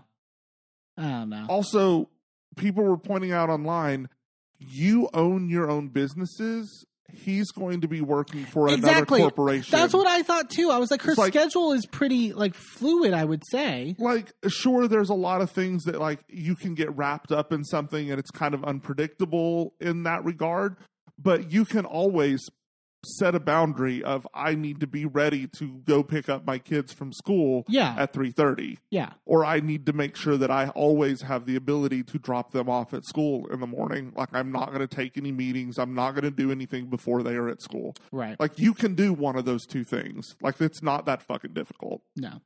We go to Angie's house, and her and Sean and her daughter Electra are playing slapjack, and Sean is in his um very short sleeve um t shirt that's very tight. mm-hmm I was gonna say that. Um, we'll get to it. We'll get to the nuanced conversation about this later. Um, Angie talks about that when Electra was born, the relationship with Sean kind of shifted, and their daughter became the focus, where they were kind of like, you know, sort of really close throughout their their many years of marriage and stuff like that, and were sort of each other's one person. And then with their daughter, they had to focus all the attention. And we see like Angie like talking. It, there, I didn't understand the. I didn't understand what was crazy about this scene. That they, they, it was like they were implying things in the scene. We find out later, I think, what they were implying, but like they were implying things in the scene about their relationship, and they just see Sean. You just see Sean go up to bed with the with the dog that has the pink spray painted fur, um, and Angie's like tucking her daughter in bed, and Sean's getting in the bed, uh, in the main bed. And I was Also, like, their "Why main- is this weird?" their main bed is like 10 miles wide. Yes. the the cat whatever the Alaskan whatever thing Yeah, is. Yeah, is it Alaskan King or yeah, something like that. And Angie's going, I'm so focused on my daughter sometimes that I forget that I'm a wife. I know my husband feels neglected. I know he would love more intimacy. It's just right now it's been hard for me to give that to him. How old is your child? She's 12. She's not like an like I didn't under like this was co- so con- fucking confusing to me. Like She's not an infant, she's not a toddler. She's a pretty much a teenager. it's not like you have like it's not like you have to like figure out time to get away to have sex what Go in your room, lock the door. Your kid knows what a locked door means. and you have a giant fucking house and it's not like yeah it's not like the fucking it's not like uh Jessel and Pavit's kids where you have to like Right. in that age where you have to like tend to them all the time it's like what are you That is that is pretty much a self-sufficient child right there. You can leave her alone. I don't know if this was like intentionally what Angie wanted her storyline to be, and like that because she doesn't have one. like why is Other she than she's Greek. Why is she tucking a 12-year-old into bed? I didn't understand that either. I don't Everything about this scene was so fucking confusing. including her gay husband. Well, let's just yeah, let's just say it. Like it made it feel as though what happens later, like it was foreshadowing. yeah. It really and and we've seen the moments where it's like remember when they went to the dinner with Whitney and Justin and like he was saying stuff and Angie was like cutting him off in mid sentences and stuff like that. The relationship doesn't seem this like it does seem tra- I'm just going to say it, it does seem transactional. Yeah. Yeah. that- that- yeah. Exactly that. And that's fine. like I like, Like that's perfectly fine, but don't lie to us. sure. Well, yeah, yeah, or do what you want. I don't care, but like No, no, don't lie to us because we we were very mad or don't when, when the- Robyn was lying to us about the Juan thing. Sure. We were very mad when like all of these things. don't here's the here's what here's what I would say. Don't expect your shit to not get brought up right, on this platform. right. That's what like that's the key at the end of the day. You can try to like people hide shit all the time. We see on Housewives clearly. But it's like But like when you orchestrate orca what was that? or orca whale, what? when you orchestrate an entire storyline to point the finger somewhere else, anywhere else, but at your own marriage, that's the problem. And it and it's a problem that Angie comes off so manufactured already. Right. Like Uh, including later when she does the hand to the chest gasp moment. holy shit, that was so fake. so bad. Um, we see Heather taking her daughters out to go skiing uh, in Park City. They're uh, taking the day off of school or whatever. Um, he- they get hot cocoa after they finish, and Heather's like, "It's too hot," so Heather goes and grabs snow from like the the hill or whatever to put it in to cool it down. I was like, I don't think the park would. I don't think the park would like that I mean, to why would the park not like it? because isn't it? Well, I, no, it's probably real snow in Salt Lake. Yeah, it's real snow. Okay, and it's um it's um it's fresh snow because you can see there's no marks there's no right. so i mean nothing has been on it it's clean it's pure water so i mean it's fine but it is kind of a little like even though it is technically fine it still has like a mental ick to it Sure. It's like you don't know what's been in that snow. You don't know what's been in that snow you don't know what plane through blew uh flew through that cloud and left nasty The, shit behind the before- sky is great, but it's not a Brita filter. Uh, right. It, it's not. I mean, clearly. Um, Heather says that she's happy they're skipping school. Heather goes, you know, every time I send you to school, Annabelle, I feel a little bit of anxiety. And we find out that her daughters are basically being bullied at school a lot. And Annabelle, Annabelle's like, you know, it's not really that big of a deal. Like, if you know, it's only if someone like posts something online. Heather goes, when someone's giving a class presentation and one student turns their chair around, that's drama. That's not community of caring. And we find out that apparently a lot of this has to do with Heather's book. Um, she was like, I already with like my position on the Mormon church and how I've been in the community because it's so tight knit Mormon culture in Salt Lake. Already, people you know had their eyes towards me, but now with my book and stuff like that, like they're taking it out on the girls. And like she was like, we flash back to she was talking to Meredith about this, and she was like, Georgia got sent a note that basically was calling her the c word, and like Annabelle was like got like cookies delivered with the c word on it, and, so, and it's like Jesus fucking Christ. there, there ain't no hate like Christian love. I know it's a you know, I mean, Mormonism is within a- the Christian umbrella. it's it's so like the, it was so fucking It's Christian plus. Yeah, it was so fucking frustrating because it's just like you fucking I, and I get it's like it's not like homophobia or racism or stuff like that, but it's just like basic like the idea to just like torment people under the guise of your religion Yeah. is just like oh I fucking hate it. It's Oh yeah. I mean, we we did move across the country to escape that sort of bullshit. Yep. Um, Heather basically talks about, you know, I want to make sure they feel safe. And Annabelle's like, it's just petty stuff. Like, I don't get like pushed. Heather has to be like, no, actually, like both of you got like shoulder shoved at one point. And, you know, and at one point, she, the, the her daughters are like, you know, we just find it funny that they're like so obsessed at this point. And Heather's like, I don't find it funny and gets emotional about it. And I get Heather's point about like, I you were talking about like is it like is she just putting more fear in them sort of and I think she is inadvertently but I also get her point about like I don't want them to downplay it. I I agree. I think that she is making a bigger you can't make a bigger deal of it than your kids do. Right. Because at the end of the day, your kids are the ones that are being wronged. And if they are fine, you need to be okay with that, at least in front of them. Yeah. Take it to your therapist. That's the thing. She well Heather at the end of the day Heather, that's what Heather needs to do. Like all this stuff needs to be handled with her therapist. But I'd like or to talk about it on the show with the other girls. Yeah. Talk about it with Whitney. Talk about it with. like, honestly it would help with some of their feelings towards you after this black eye thing cuz she talks like she links it to almost inadvertent we see in the flashback but like she links it to the black eye thing where it's like I then get like I downplay shit and then I like don't talk. But also, doesn't that admit like aren't you say again? Aren't you by saying that admitting that somebody punched at the very least somebody punched you? Right. Um, also, that she lied about not remembering it, but we all knew that. Um, what I'm wondering is what is in this book that hasn't already come out on the show.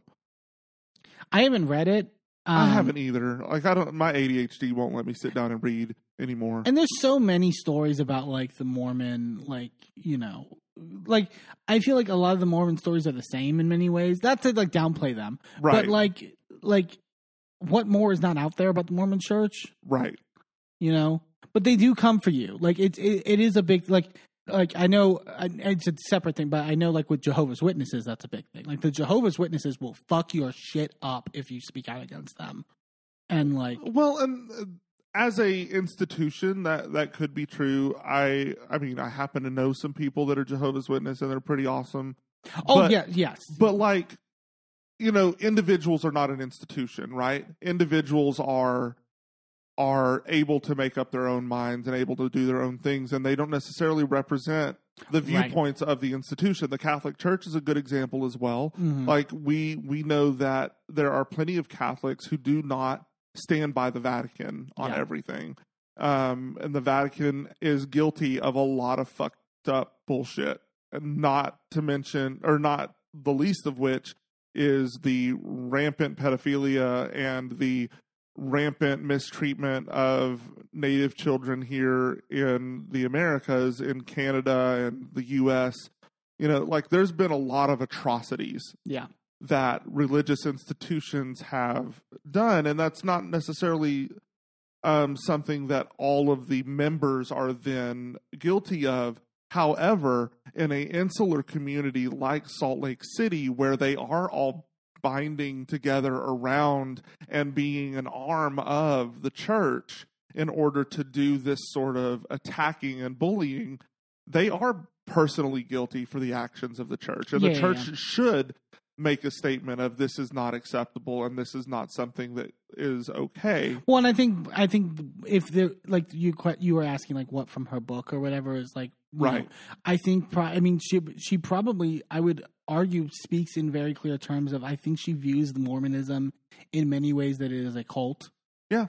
and I think there's fairness in that in the in the elements of like the pledging of loyalty that she talks Right. about and sort of like the Well, ways in which that happens. The death oath that I had no idea about beforehand, Like that- that's terrifying. like that feels like a cult. Like Right. you know. Well, and the thing is, is that any large old organized religion can turn into that. Right. And anytime that you have a person of power who is telling people how they behave, what they need to believe, and all that's a cult. Like look at the definition of a cult. Um it's it's verbatim. So you have to be very careful when you're getting involved in large organized religions. Like when you are doing your own thing, having your own personal belief systems and practices, that's one thing. Find what vibes for you. Yeah. You know, I always will caution somebody with getting involved in a large institution. That shit's scary. Oh, for sure. Um, but, and but- cults could exist outside of religion as well. yes, um, her daughters tell her like, you know, we don't want you to like ignore it, but you know, just have like a healthy conversation with it. You don't have to like email my teacher because then it's like worried that I then I would be worried to not tell you certain things. And Heather's like, that's the one thing I do not want is to like push you away to the point in which you don't feel comfortable telling. Well, and her daughter even tells her, you know, I was considering not telling you about this because I know how that's going to have you react. yeah, And and Heather has talked about being very close friends with her daughters, and again, this is a line that gets mm. blurred yeah, that causes her children to then worry about her emotional well-being when they should be able to bring her anything. And they feel like they can't because they need to take care of her reactions. Right, yeah. No, like you're- that that creates an emotionally dangerous situation whether heather is meaning that or not and i know that she's not because she loves her kids it creates a situation where those kids do not feel safe coming to you.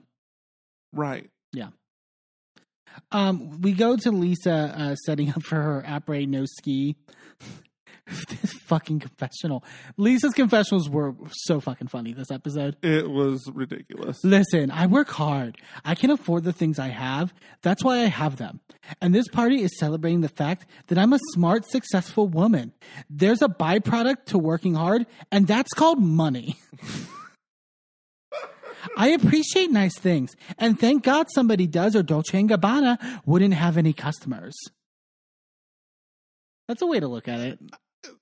Okay I, I, I, it's one of those things where it's like you're delusional, but like I, like I can weave a point, right? like, or maybe they would lower their outrageous prices that are really price gouging for what they're offering you and make them accessible to more people. Yeah. You know, just a thought. yeah. Um, Angie, uh, the guests start arriving. Angie K in these fucking glasses. I.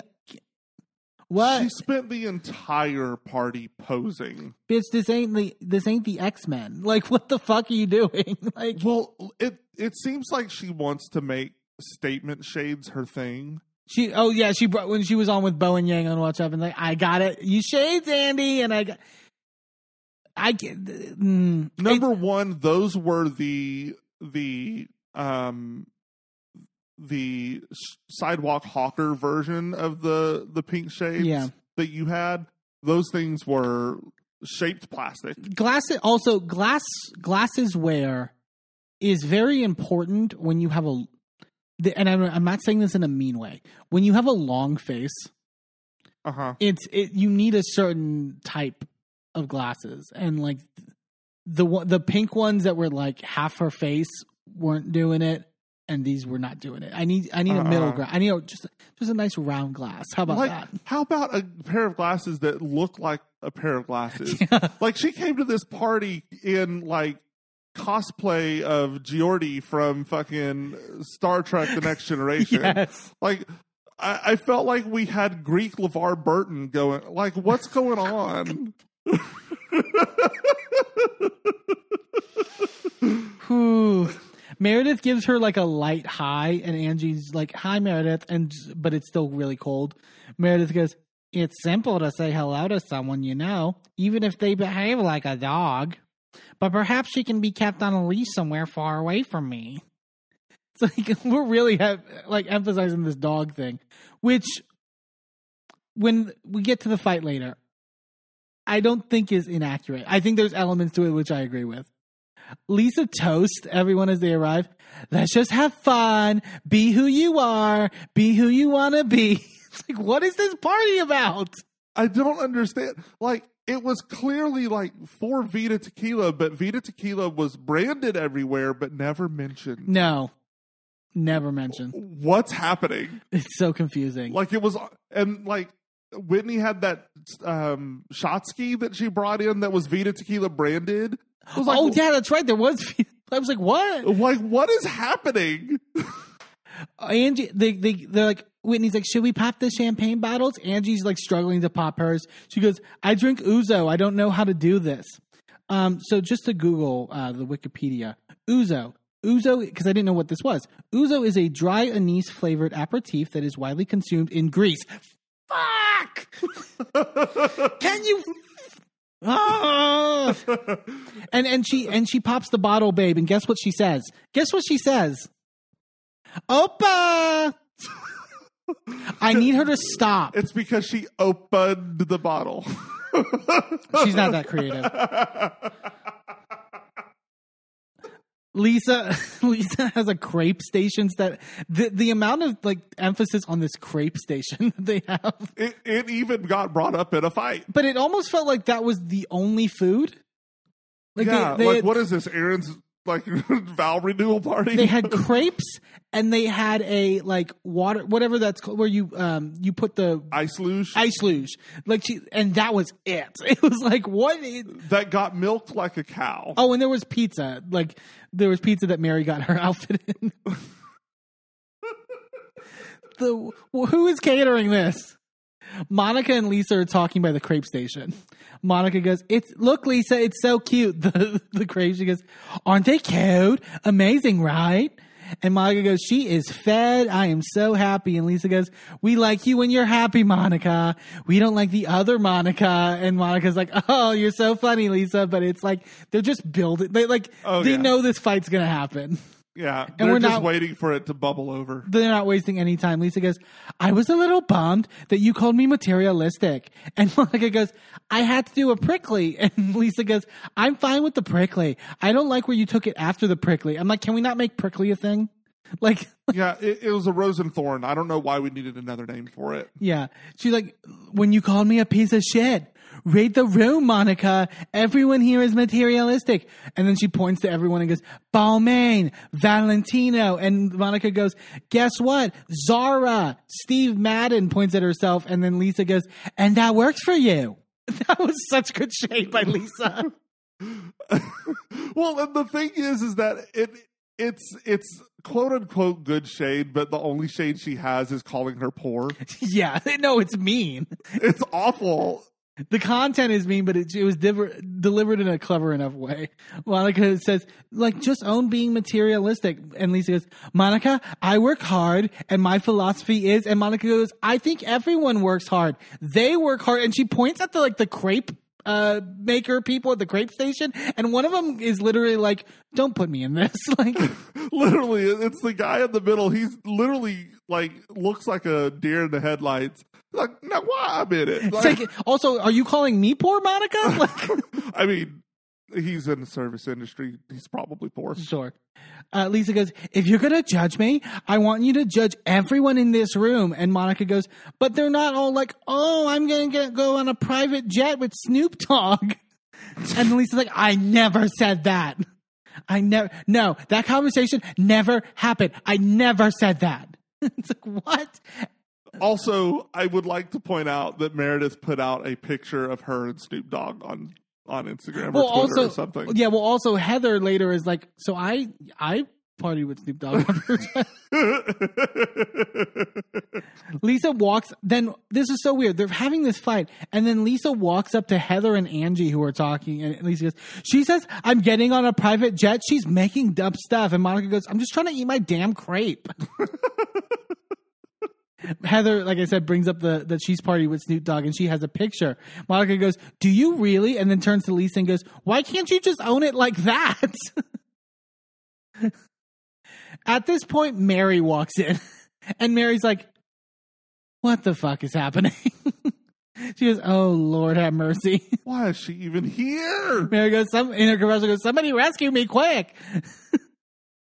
Lisa, and so now I'm so confused because now Lisa and it's not now it's not just Lisa like and now it's not just Lisa Monica. Angie's now in it as well, like yelling with Lisa at Monica, and like I don't know if it's because we were too focused on Mary. I like when did Angie get in it? Who knows? I, I didn't notice it either. I was very confused. Lisa goes, "Don't be triggered. You, you're at my party. Eat the fabulous stuff that I worked hard for." And then this was so stupid. Angie then like like on Monica's like crepe thing, she has like one of those you know those little like spirally cookies you get in like the tin, mm-hmm, the really long mm-hmm. ones. She tries to shove it in Monica's mouth, and Monica then gets pissed. Which I agree. It's like, girl, you did not have to raise it like that. Mm-mm. Like it's like, Angie, you're trying way too hard. You need to stop. And she puts her crepe down and goes, Angie, if you fucking start with me, you're going to open Pandora's box. Lisa goes, that's rude, Monica. And then, but her finger, like Lisa's like gesturing, like pointing at her. She does it. Monica goes, get your finger out of my face. And then gets, get your finger, like double pointing. Monica is like, get your finger out of my, f-, and is like, t- almost touching Lisa. And it's like, and I'm like, holy shit, what is ha-? like? There's no reason for this to get this elevated. This is going to be like the. It, it, felt like it was elevating to the point of that uh, Atlanta reunion. Yeah, where Porsha and Kenya go at it. I was like, girl, wrong road. But it's like what it, it didn't. Here's the thing. It was again. Salt Lake is crazy, so it works, but it just didn't feel like earned. It's like, no, why is it this intense? And then it doesn't, and then it just calms down. Like it just like like like how are you at each other's throats like right now and then in 5 minutes we have like what is supposed to be believed a friend letting another friend in on this thing. Meredith comes up to Mary and says hi, and she's like, "Your look is so chic." I hated Mary's skirt. It was awful. It was the worst. It was like she took a comforter and just like cut slits in it. Oh, to me, it looked like a long, like um gladiator skirt. Yeah, yeah, yeah. Very gladiator skirt vibe, but like again, like a comforter in like an old, like someone's home from like the seventies. Yeah, it was not great. Uh Lisa goes, I feel like you had an idea of me and it's not me. And you should get to know me before you tell me who I am. And Monica goes, That was not my intention. Whitney goes, Can you believe Lisa right now that it's not her intention, even though it hurt you? And Lisa goes, I believe you, and, and we're fine. And then they're just fine.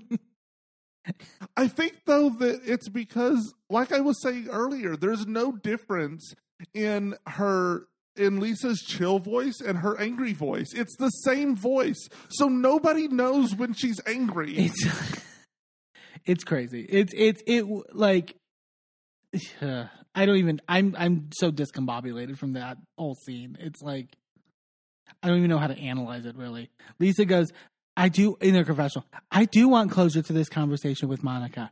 The bottom line is calling me materialistic is stupid. Like we have different interests and my interests are more expensive than yours. Jesus Christ, woman, you're literally just making her point. Yeah. They hug, and Lisa goes, I'm deeper than you think I am. And Monica goes, I don't think you're shallow. You did literally call her shallow in the Sprinter van. Yeah. like you specifically used that word. Yeah. Um, And you weren't wrong. yeah. The Mo- only thing deep about her is her pockets. Lisa goes, Monica, go get another crepe. Like she, she didn't. I don't know what happened with her first crepe. Like she definitely didn't eat it, but she has to get another one. Um, Heather then tells Mary because Mary's coat is getting in the pizza. Mary goes, "Good looking out." Um, oh my god. So Lisa, Whitney, and Angie then start dancing, and Angie goes, "I can't dance unless it's you know Greek music or belly dancing." Girl. It's even funnier also when you know like the behind the scenes housewife trick of like it's funnier when you know that they're not dancing the music. They on at these parties they don't play music. Unless it's like times when cameras are down. Right, because then it would fuck with the sound. So they're just like bouncing and like with and they're doing this weird dance like all the, just like it's like the white girl dancing where they're it's like the white um early it's the white girl early 2000s um like alternative club dancing. Yeah. It, it's it's very much the um uh Rose McGowan intro to Charmed when Yes. she joins that that whole thing. I know exactly what you're talking about. you know what I'm talking about, and if you don't, go watch the theme song to Charmed But on it, YouTube. but it makes the scene so much funnier when you know they're dancing to nothing. and then we just see Mary watching them going, I don't know about Whitney. Whitney looks cheap. Whitney was so mad about this on social media. She called Mary a bitch on Twitter. Uh, the- oh my God. And then this dynamic Monica sits down with Mary. Their friendship, or whatever it is, is like Mary then just starts pulling faces and she goes, You like to eat, don't you? I always see you eat. And Monica goes, I love food. And Mary goes, But you don't care what you eat? Like, do you eat like vegetables? Monica goes, There were raspberries in that crepe. And Mary goes, Girl. like, also, they have drinks, pizza, and crepes at this party. Where the fuck are the vegetables? but also, last episode when Mary was like, Can you take me to McDonald's to get a fish fillet and But she nuggets?" only did that away from everyone else. she thought she wasn't on camera. it's here's the thing: the con like it is fat shamey. Don't get me wrong. Oh, yeah. Monica handles it well because I don't think she takes Mary seriously. like Yeah. and I don't think that's the, that's why I find it just funny because it's just like this woman's batshit crazy and she's Clearly. like there's no she's no authority on anything. She goes because you're a beautiful girl, just like you know, don't eat your life away. Like, Jesus Christ, Mary. She's only an authority to her cult members. Yeah, that's Because we cannot forget this woman is the leader of a cult. Yes. Monica in her commercial. At this point, it's my mission to make her like me. I'm just going to live in my delusion that Mary and I are besties. And then we see this flashback to Heather's party in the first episode and Monica going, You're so great. Like, I freaking love you. Like, sort of like touching her and, and Mary smiling. And then Mary goes, I, I, I, I don't really care though. Like, like, like I really don't. And, and Monica goes, Yeah, yeah. like Monica's just like, I'm just, I'm just going with the flow with Mary. I'm riding the Mary train. Oh no. Oh my god! So then Monica then asks Meredith, uh, you know, are you going to ch- talk to Angie? And the way Meredith goes, about what? it was it wasn't English. And as this conversation with happening, we just cut the shots of Whitney, like watching them and like sipping her drink or whatever. Monica goes, you know, if she came up to you, if like Angie came up to you, would you talk to her? And Meredith goes, I mean, she would do whatever reson. She should do whatever resonates with her. I mean, you know, clearly she does. She shoves whipped cream in your mouth, and they're just joking. Cut to uh, Whitney and in her confessional. Meredith is relentlessly coming for Angie. What? Girl, stop. Monica asked her a question and she answered it and she didn't call her a bitch or a dog or a, you know, a monster or what. It's like There was an allusion to whipped cream. That's it. Meredith is relentlessly coming for Angie and it's clear she's not going to stop. So who's going to end this? Will someone, the mer- please, the Of course, we don't know what was prompt. Like Maybe we- there we- was more. We have to remember that when they're talking in confessionals, the what they say in confessional is not necessarily prompted by what we just saw on. Screen. It could be from a different day. It could be from a completely different day. It could be a question that was completely unrelated, and the producers just decided to pair these. because the producers were definitely editing it as if like Whitney was, and I believe it, that Whitney was looking for an excuse to do what she was about to do. So then Whitney's like, "Hey, The Meredith." the thing is, is that she didn't really need an excuse. It was already there. Sure. But she goes, Meredith, do you want to do a shot ski? Let's all do a shot ski. And Meredith's like, okay, I guess. Like, Meredith's so unenthusiastic about this shot ski, by the way. Yeah. It's like, okay, we did it. And then after they do it, Whitney goes, hey, Monica, can you want to come over here to pull Monica to the side? I think she wanted to end the conversation with Meredith and Monica to get Monica to have this conversation. Whitney and Monica sit down and Whitney goes, So I told you Meredith made a threat about Angie? I don't want to do anything with it, but Angie's our friend. Why are you having this conversation then? if this was going on behind my back, I would want someone to tell me. Whitney then asks like what the rumor is, and Monica goes, "Do you know what it is?" And Whitney goes, "I know. I've only heard the threat." And Monica's like, "Okay, well, like everyone's heard it, so I'm kind of surprised that you haven't." Which I don't believe Whitney hasn't, because again, her acting is not great to prove that she hasn't heard it. That's true, but I do kind of have this belief that Whitney is pretty aloof. Sure. So, like, I maybe she hasn't heard it. So Monica tells her, she goes, People are talking, and and again, she frames this as that like Meredith said. I I believe what is happening is Monica is assuming this is the rumor Meredith has Right. because she says people are talking and everyone has heard it. So she's connecting one and two to think, well, this must be the rumor Meredith's talking about. Right. So basically, the rumor is he's getting his dick sucked at the roundup, and she knows the one who's done it. yeah, well, and, or the the ones because there seem to be multiple, and basically that they have an arrangement and that their marriage is completely fake. And then Whitney just goes, Whitney pulls like the chipmunk face, and then goes, "No, no, there's no way, no, no." No. It's like, what are you doing? Like, girl, this is the worst acting job I've ever seen. Give it a minute. It gets You'll worse see a later. worse. I'm I feel like I'm gonna pass out. Really? Meredith should be the last person to talk about this. And her confessional, she goes, as a strong ally in the community and her connection with GLAAD, I expected more from Meredith. With, and not not to mention her gay son, which Theor- he has not officially come out, although she did seemingly out him on Instagram stories on TikTok. other- or was it TikTok? yeah, that that TikTok with go look at it because it was jarring. the song choice was jarring. Yeah. We cut to uh, Mary, and she goes, "Heather, what made you wear that necklace?" And Heather goes, "I love the necklace." And Mary goes, "You do?"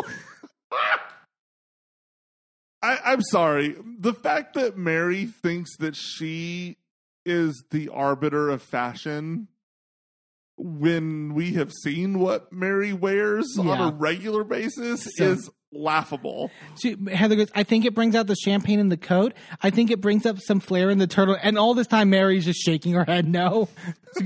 And I have matching earrings, and I'm standing behind it. And Mary goes, You totally missed on that one. Jesus Christ, Mary. Uh, Angie comes up to Monica and Whitney by the ice luge, and Angie goes, Are we having fun? And Monica goes, I'm having a great time because he knows what's about to happen. they pour a shot for Angie, and Whitney goes, You're going to need it. And then Angie's like, It's like milking a cow. Girl, you got to get your lines to like, like, there was a better joke there. Like, what? Do they, Uh. do they milk cows in Greece? Uh, Whitney then like pulls her over to talk, and they all sit down. And Whitney goes, "I'm very uncomfortable." And Angie goes, "Why are you uncomfortable? What's going on?" Whitney brings up that Meredith had threatened her and that she knew stuff about her marriage. And Whitney goes, "And that's why we're nipping it in the butt." And and Monica goes, "Is it butt or bud? Like, like is it bud, butt?" And Angie goes, "Okay, okay, guys, who cares?" For the record, it's Bud. B U D. Bud. It's a gardening phrase. Anyway, continue. Monica then tells Angie the rumor that her, that her husband sleeps with men and that there's an arrangement. Angie clutches her pearls. Are you fucking kidding me? It is the worst acting I have ever seen in my life. She is crazy. We have been together for 27 years. We are loyal to each other. Meredith loves to lie about other people's marriages, and the only one that's spreading their legs outside of their marriage is Meredith. She had it way too prepared. Also, the only one spreading her. So, are you alluding to the fact that your husband's a bottom? Well, I mean, I'm I, I'm just asking. so can we can we briefly talk about so the, Angie was the guest on Watch What Happens Live. I got annoyed with Andy, and and we're gonna we're gonna explain it because we've had we've talked in the past about sort of like gay storylines on Housewives and like the outing of people on Housewives. Correct. He makes like Andy's very much like prefaces of like you know I really hate this trope. I think it's really reductive and like it's just a really disgusting thing. And I was like, but w- less than a month ago we were engaging the Drew and Ty stuff. And we're about to have an entire season seemingly centered on the Kyle and Morgan stuff. It's seemingly when it's women, it's fine. Well, I think it. I don't think that it's necessarily women that it's fine. I think it's because those are the housewives. And they that- have signed up Sure. to have things exposed about them. And to that, I to a certain extent, I agree. I also think, I think we were talking about it. I think infidelity plays a factor. It's one thing if it's about the infidelity. I don't care who you fuck. Like that's not the major thing. It shouldn't be about that Sean fucks men allegedly. It's about Right. I have the legal team. Um, no, but like it should be about any form of infidelity. I think I get where this one is kind of this one is kind of negative in the sense that the rumor is he fucks other men and they have an arrangement. If they have the arrangement and he Right. needs to be in the closet, then yes, it shouldn't be brought out. Which I think is interesting that when it is addressed on Watch What Happens Live and he's asked about it, he says it's not an issue with the gay thing. Like, we're big allies to the gay community. We're hairdressers, like we Like- literally. I mean, that's red flag number one, though. Sure. Like, to be fair, red flag number two is look at him.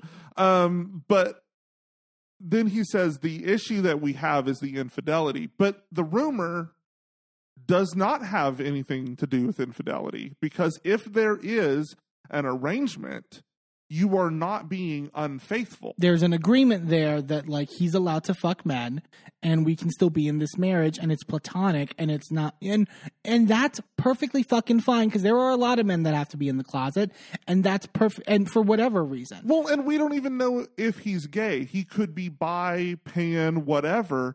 And it's just that she is not able to provide something that he feels like he needs. Right. Or, you know, maybe it's more of a he's just not interested in her sexually, but he loves her romantically. Or it could be a situation where they married for friendship and they get their sex elsewhere. Yeah. You know, there's all sorts of different arrangements that it could be, and it's really none of our business.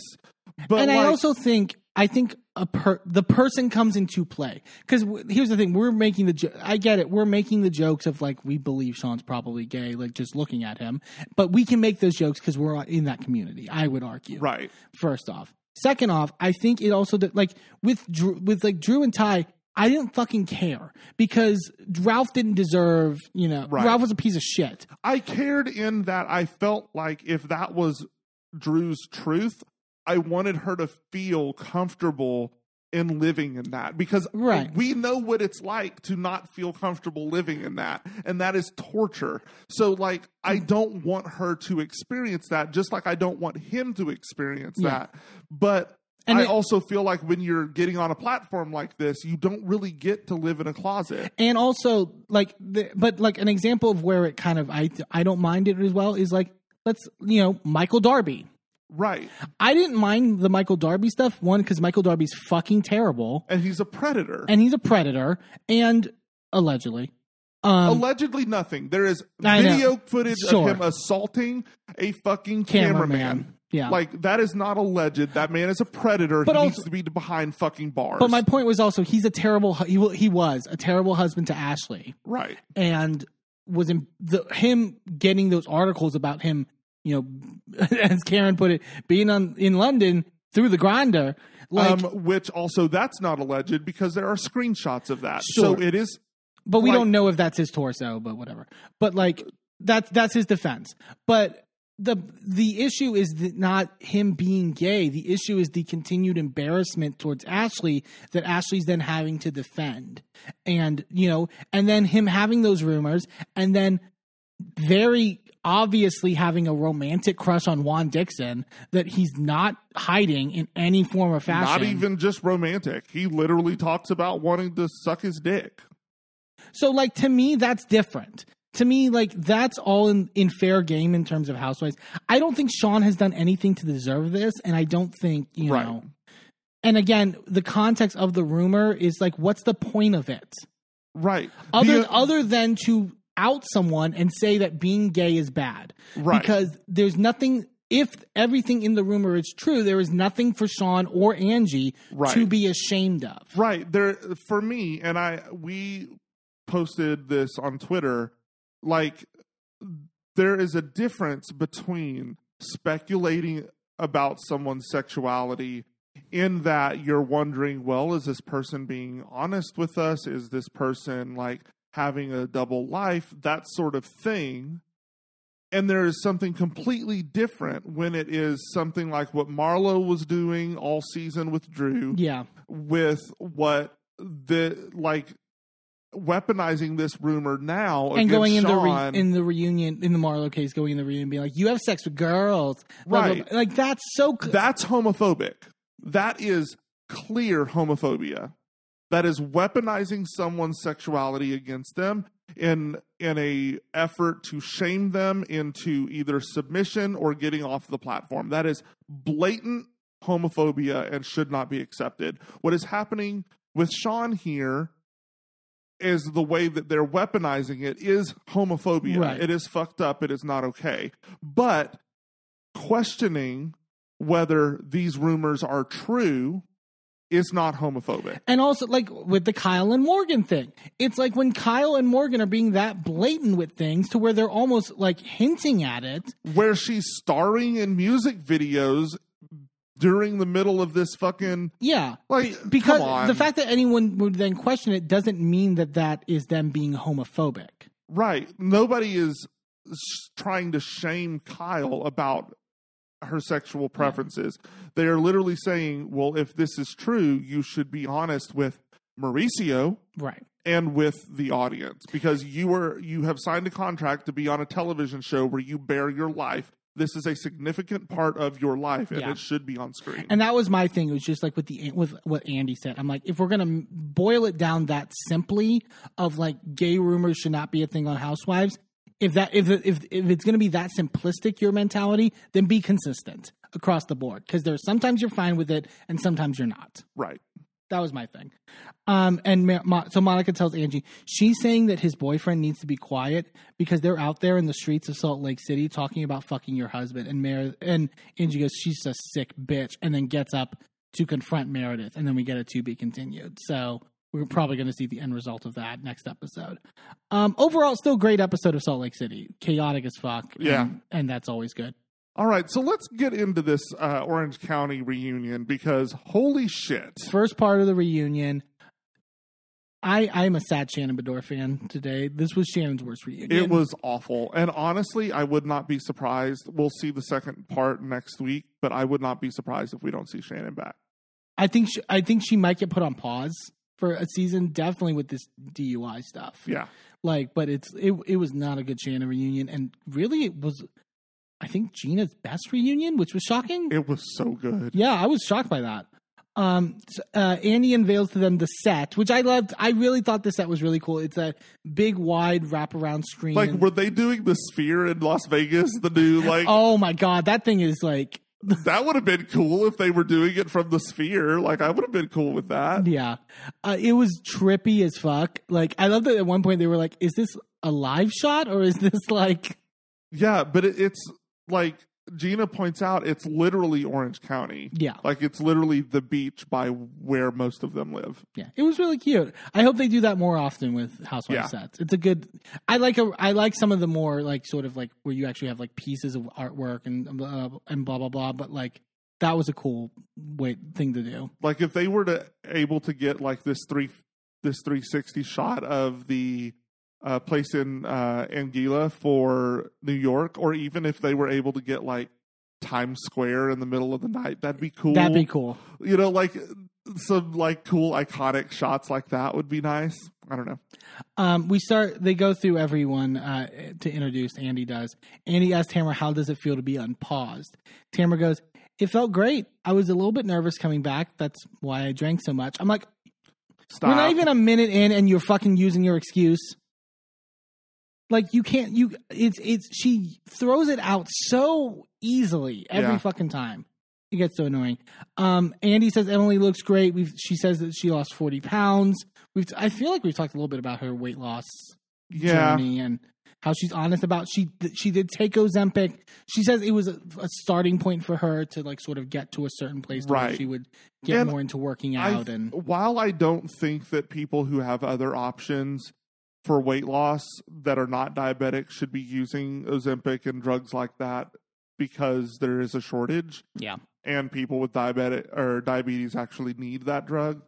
I think that if you're using it as a uh, jump start and you're not staying on it, it's just a hey, I'm on this for a couple weeks just to kind of get over this hurdle right and then I'm off of it. I think that that's the most healthy way to do it. Um, I- I, I applaud, agree. I applaud Emily for for doing it that way and not staying on it because um, we uh, saw that Jackie. Um, Um, I was about to bring that up. She was on uh, Tamron Hall, yes, um, Jackie from Jersey, and and I I agree with her point about like it feels like it's an open open season to give someone an eating disorder because like yeah.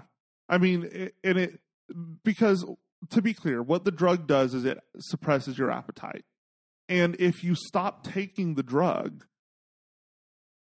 and you've been on it for a long time and are used to that suppressing your appetite, then you don't know how to eat that same amount anymore. yeah And it will then lead to you no either ballooning back up, usually to a higher weight than you were before, and usually because you're gaining that weight back so fast, it is very unhealthy and damaging.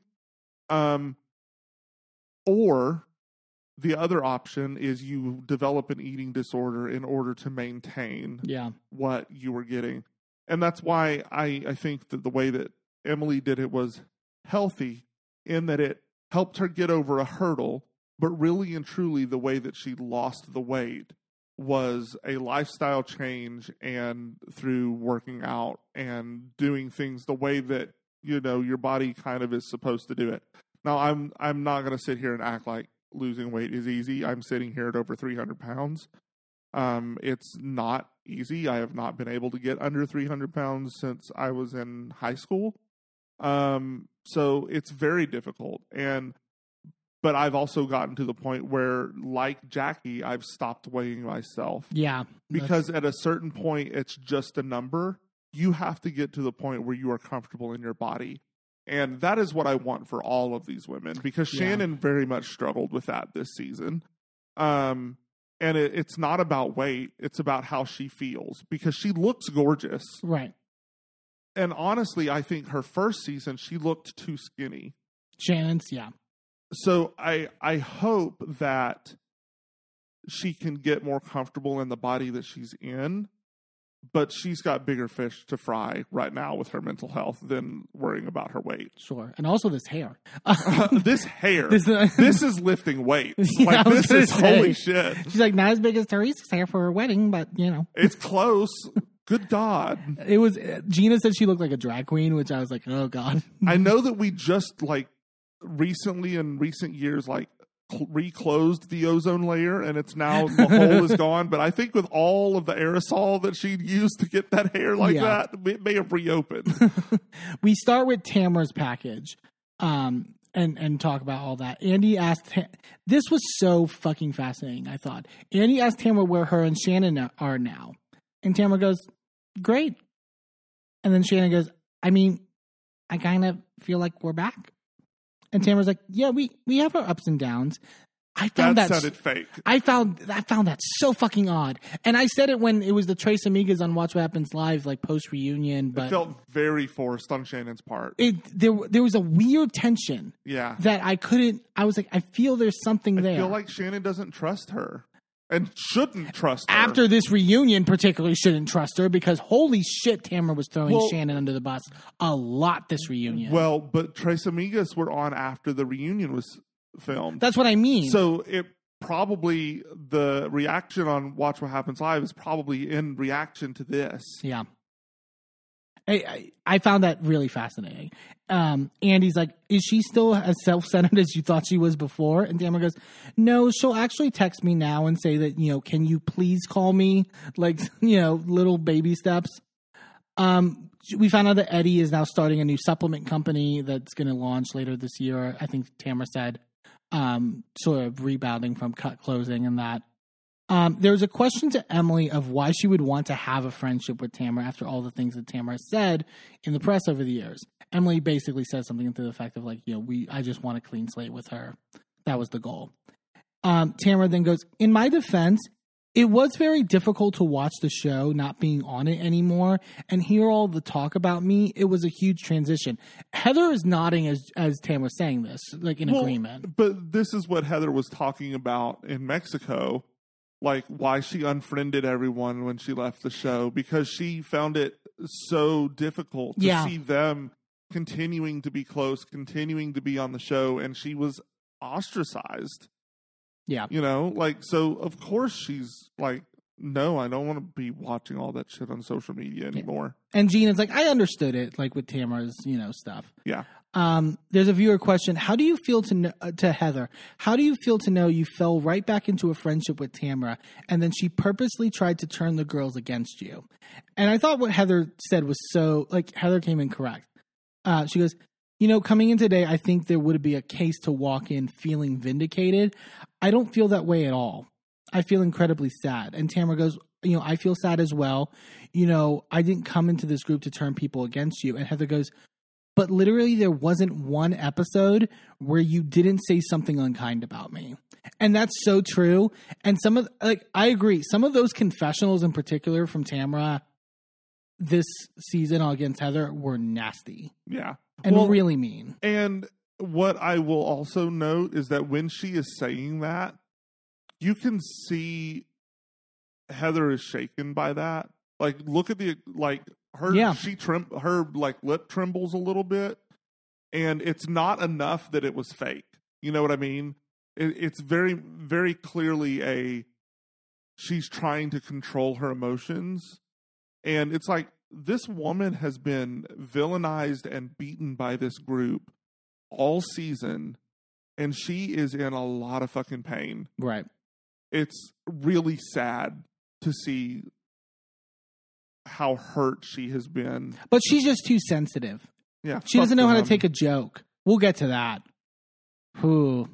Um, Tamra brings up, you know, yeah, but you know, you know, with Heather's podcast, you had a guest on. I can't remember if it was you or your guest who said that you know there's basically no place for me on this show. Emily uh, from She Speaks Bravo brought this up on her podcast, and so this is kind of like her theory was right, which is like it feels like this is the basis of what kind of played out this season was this podcast that Heather did where this guest said all this nasty stuff about Tamra. Was it a guest or was it her co-host? I, I- thought it was her co-host. Maybe I can't remember. Yeah. Like, and she goes, and you made a comment saying, and Heather goes, and you made a comment saying that I had called Andy to tell him this, but I just want to assure you, I am such a tiny cog in the Andy Cohen machine. If I have five minutes on the phone with him, I love you. I'm not talking about you. Yeah. Like, why do you think she's so obsessed with you that she spends the very little time that she has talking to the executive producer of Bravo in general? Right. To get you off the show or make sure you don't come back. Andy Andy confirms she never brought this up to me, by the way. Heather never said anything about Of course she didn't. Yeah. And then Tamra goes, "Okay, I get it. It just it just hurt my feelings." And cry. What? But what hurt your feelings? What did Heather do that hurt your feelings? that she platformed this guy, which it's like I don't she can't control what comes out of his mouth. I don't know. And then Heather's like, "I understand. I'm sorry about that." I saw a lot of people annoyed that Heather was the first to apologize this reunion. I'm annoyed, but I also understand. Yeah. I understand she's just like, I'm done. I'm just going to apologize and be done. Right, but it's like you can feel the way that you feel, Tamra, but your facts were wrong. Right.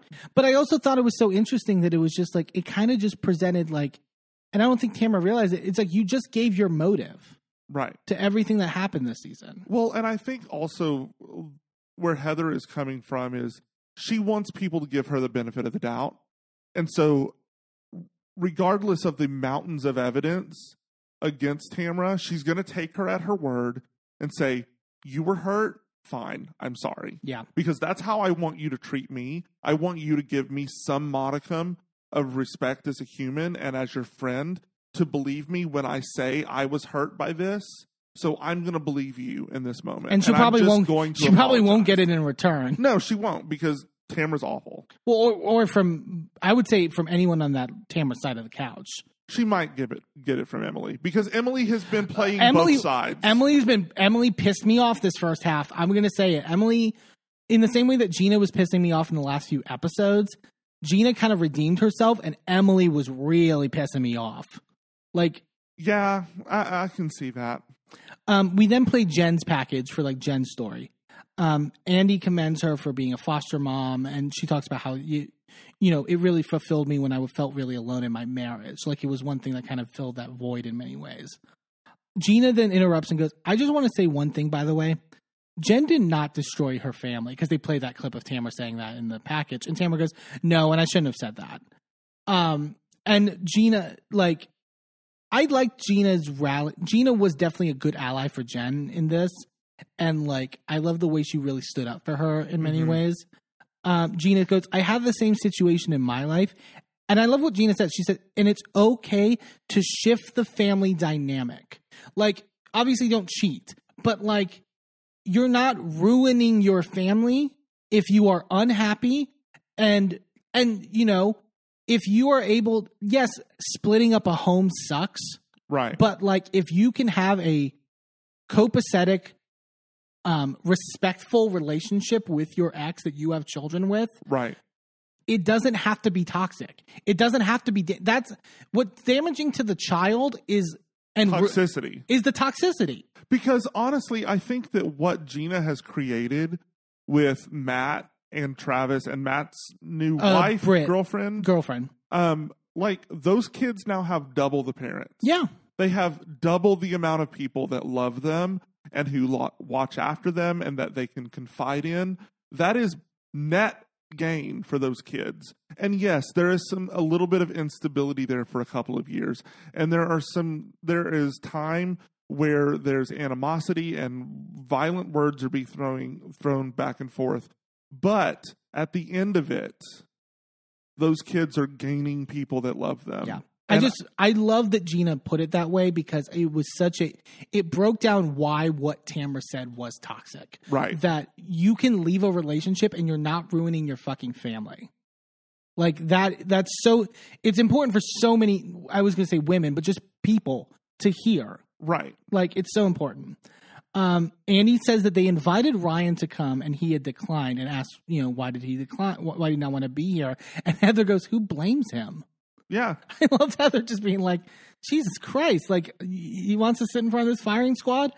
Jen goes, he said that if I sit here with Tamra and if he goes if she goes at him and he goes back, he just looks like an asshole for talking to a woman that way. He just said it's a no win for me. And I agree. I actually think that's correct. Yeah. And I think and I actually commend Ryan for not showing up. While I do believe that he would have every right to go after Tamra the way that he would if he was here, Yeah. I do think that people would tear him apart for it. I don't think that they would be correct, but I do think that they would tear him apart for it. And um, uh, so I agree. Like I, I think it's just best for him to say, you know what, I told you all everything Yeah. On the show. And there's discussion later about I don't need to defend myself anymore. And there's a discussion later about Ryan's character, but I feel like him showing not showing up for the reunion spoke more volumes to his character in a positive way. There wasn't a fucking reunion that Brooks didn't miss. right. When he was toxic as fuck, when when there were allegations against him abusing Vicki and all this stuff. But there wasn't a fucking reunion that he didn't miss. So much so that he was willing to do a separate sit down with Andy for his last one. Right. Well, and the thing the the thing that that I immediately thought of is the fact that Juan Dixon never shows up to reunions. Sure. But there's a difference, right? Ryan has been had having his feet held to the fire all season. And number 1, he's tired, but number 2, he's done the work, Yeah. right? He's confronted it on camera. Juan has never been held accountable for his bullshit on camera.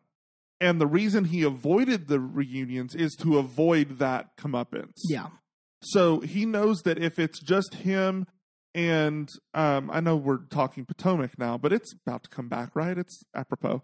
Um, if Juan can make it to where it's only ever Juan, Robyn, and a producer, he knows he will never have to actually answer for any of his bullshit. Correct, because Robyn will never hold him to it. Right, because it it's a net positive. And for her Jen holds address it. Ryan to it on camera multiple times. Right. She doesn't shy away from the topic at all. and he doesn't shy away from it either. Correct. That's I respect him so much for owning every bit of it and not backing down from the conversation and not getting defensive.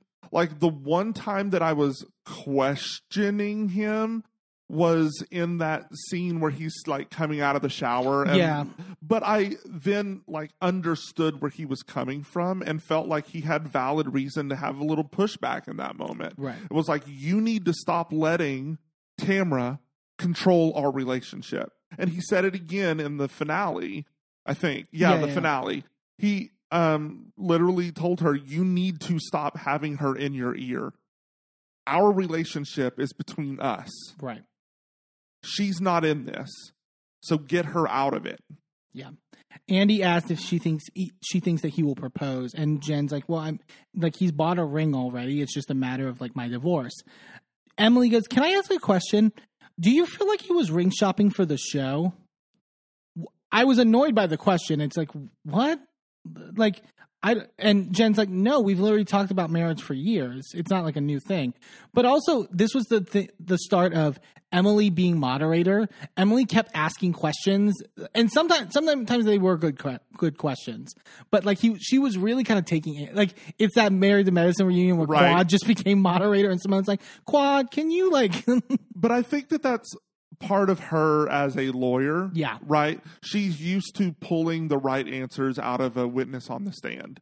And so I think, especially someone who, like Gina, who is her closest friend here, um, she's used to having these conversations and these back and forths where Gina doesn't necessarily get to the point you know as quickly as she necessarily wants to yeah, but because Emily understands where she's going, she knows I need to give this particular prompt to get out of Gina what Gina is trying to convey. Right. And I think that she's like, well, I know Gina better than Andy does, and I'm going to know the right question to get the right thing out of her that Gina wants to convey. She's trying to help Gina get what Gina needs to get out. Yeah, there's a moment of that later that that was directly that I would say. Uh, Andy makes a joke and goes, "The good news is he loves married women," and I was like, "Andy, can, no, wrong timing." And Andy's like, "Sorry."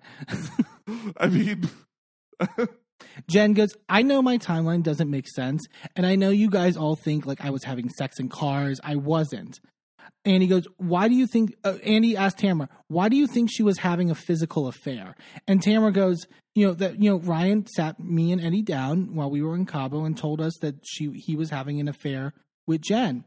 That doesn't answer the question. There were so many times where I'm like, oh my god, Tamra just gets away with like not answering the question. The Right, question is not we we all agree they had an affair. That's not a question.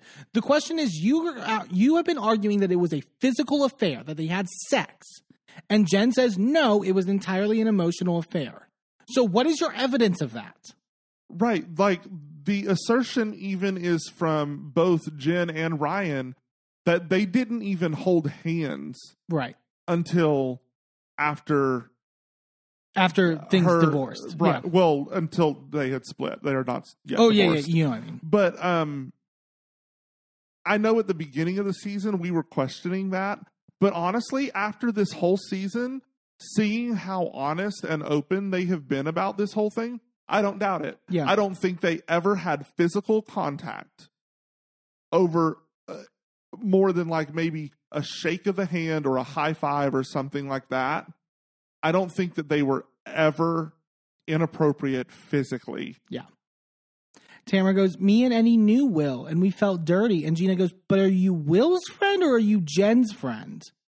Like that, like it seemed because that was a good question by Gina, where it's like, I thought that you met, like you met Jen before you met, like your your connection is with Jen, not with Will. Right. You may have been later friends with Will, but that you were friends with Will because you were friends with Jen. So your loyalty is to Jen. Tamra doesn't know what loyalty means. Sure.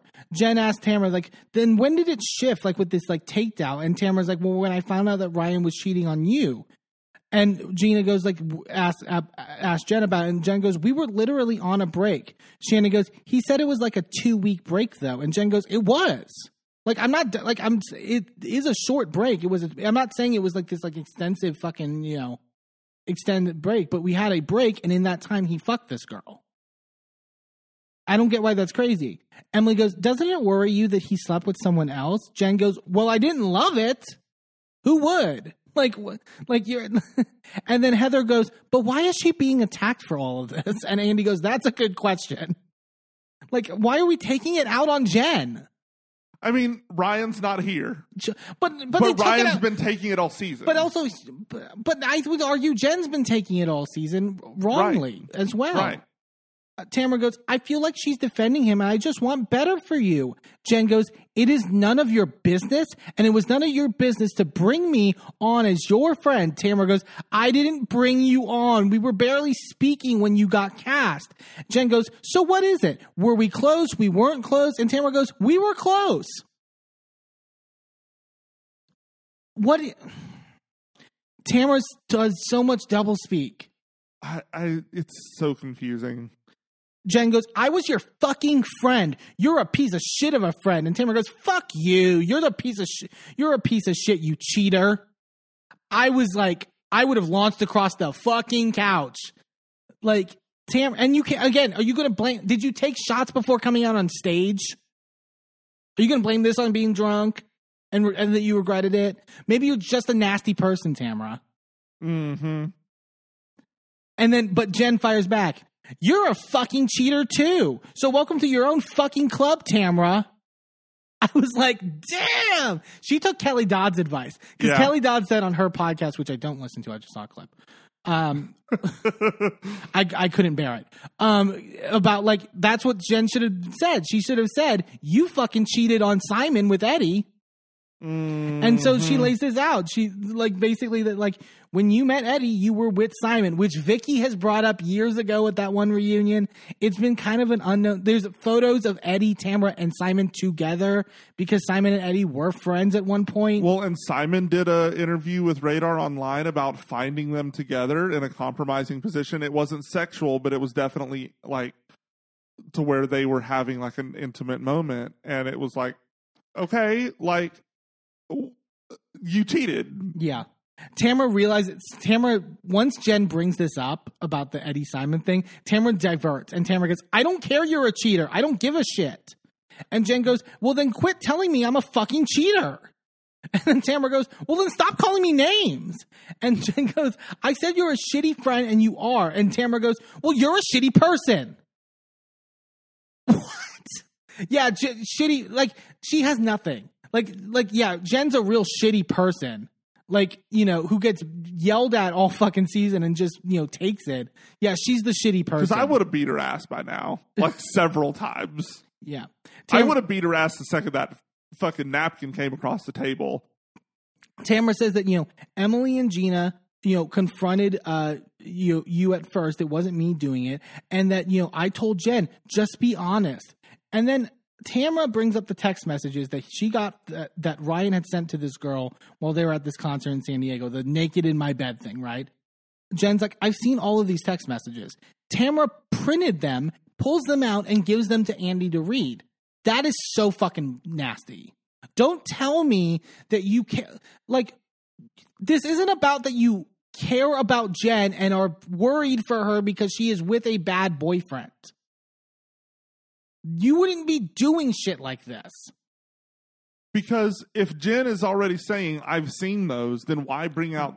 why, why she's not denying she that's my that's the crazy thing she's like well you're lying you're hiding things jen is literally not denying that the text messages exist Like she's not going to.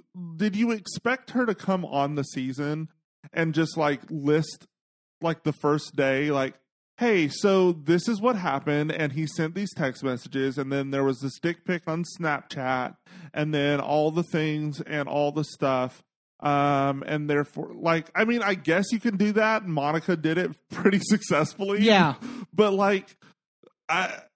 I, what do you expect it's from just her? you, you like well there's three months of text. And you know she at one point he says you know we, if she gets asked him if he they're in a committed relationship and he says no. And she sent a sexy photo. She again she's not denying she's fine with it. She's forgiven him whatever. There's like what are you're beating a dead horse. Yeah. there's nothing like revealing here. Well, she's beating a dead horse that was not hers to begin with. right. Like, why are you even after this horse? This horse is not in your pasture. It was. it never belonged to you. Why are you angry? Yeah. Andy asked Shannon about how she felt about Tamra's handling of the Jen stuff, which I thought was a good question. And then Shannon goes, I mean, in Cancun, I was sitting right next to her going, Stop, this is too much.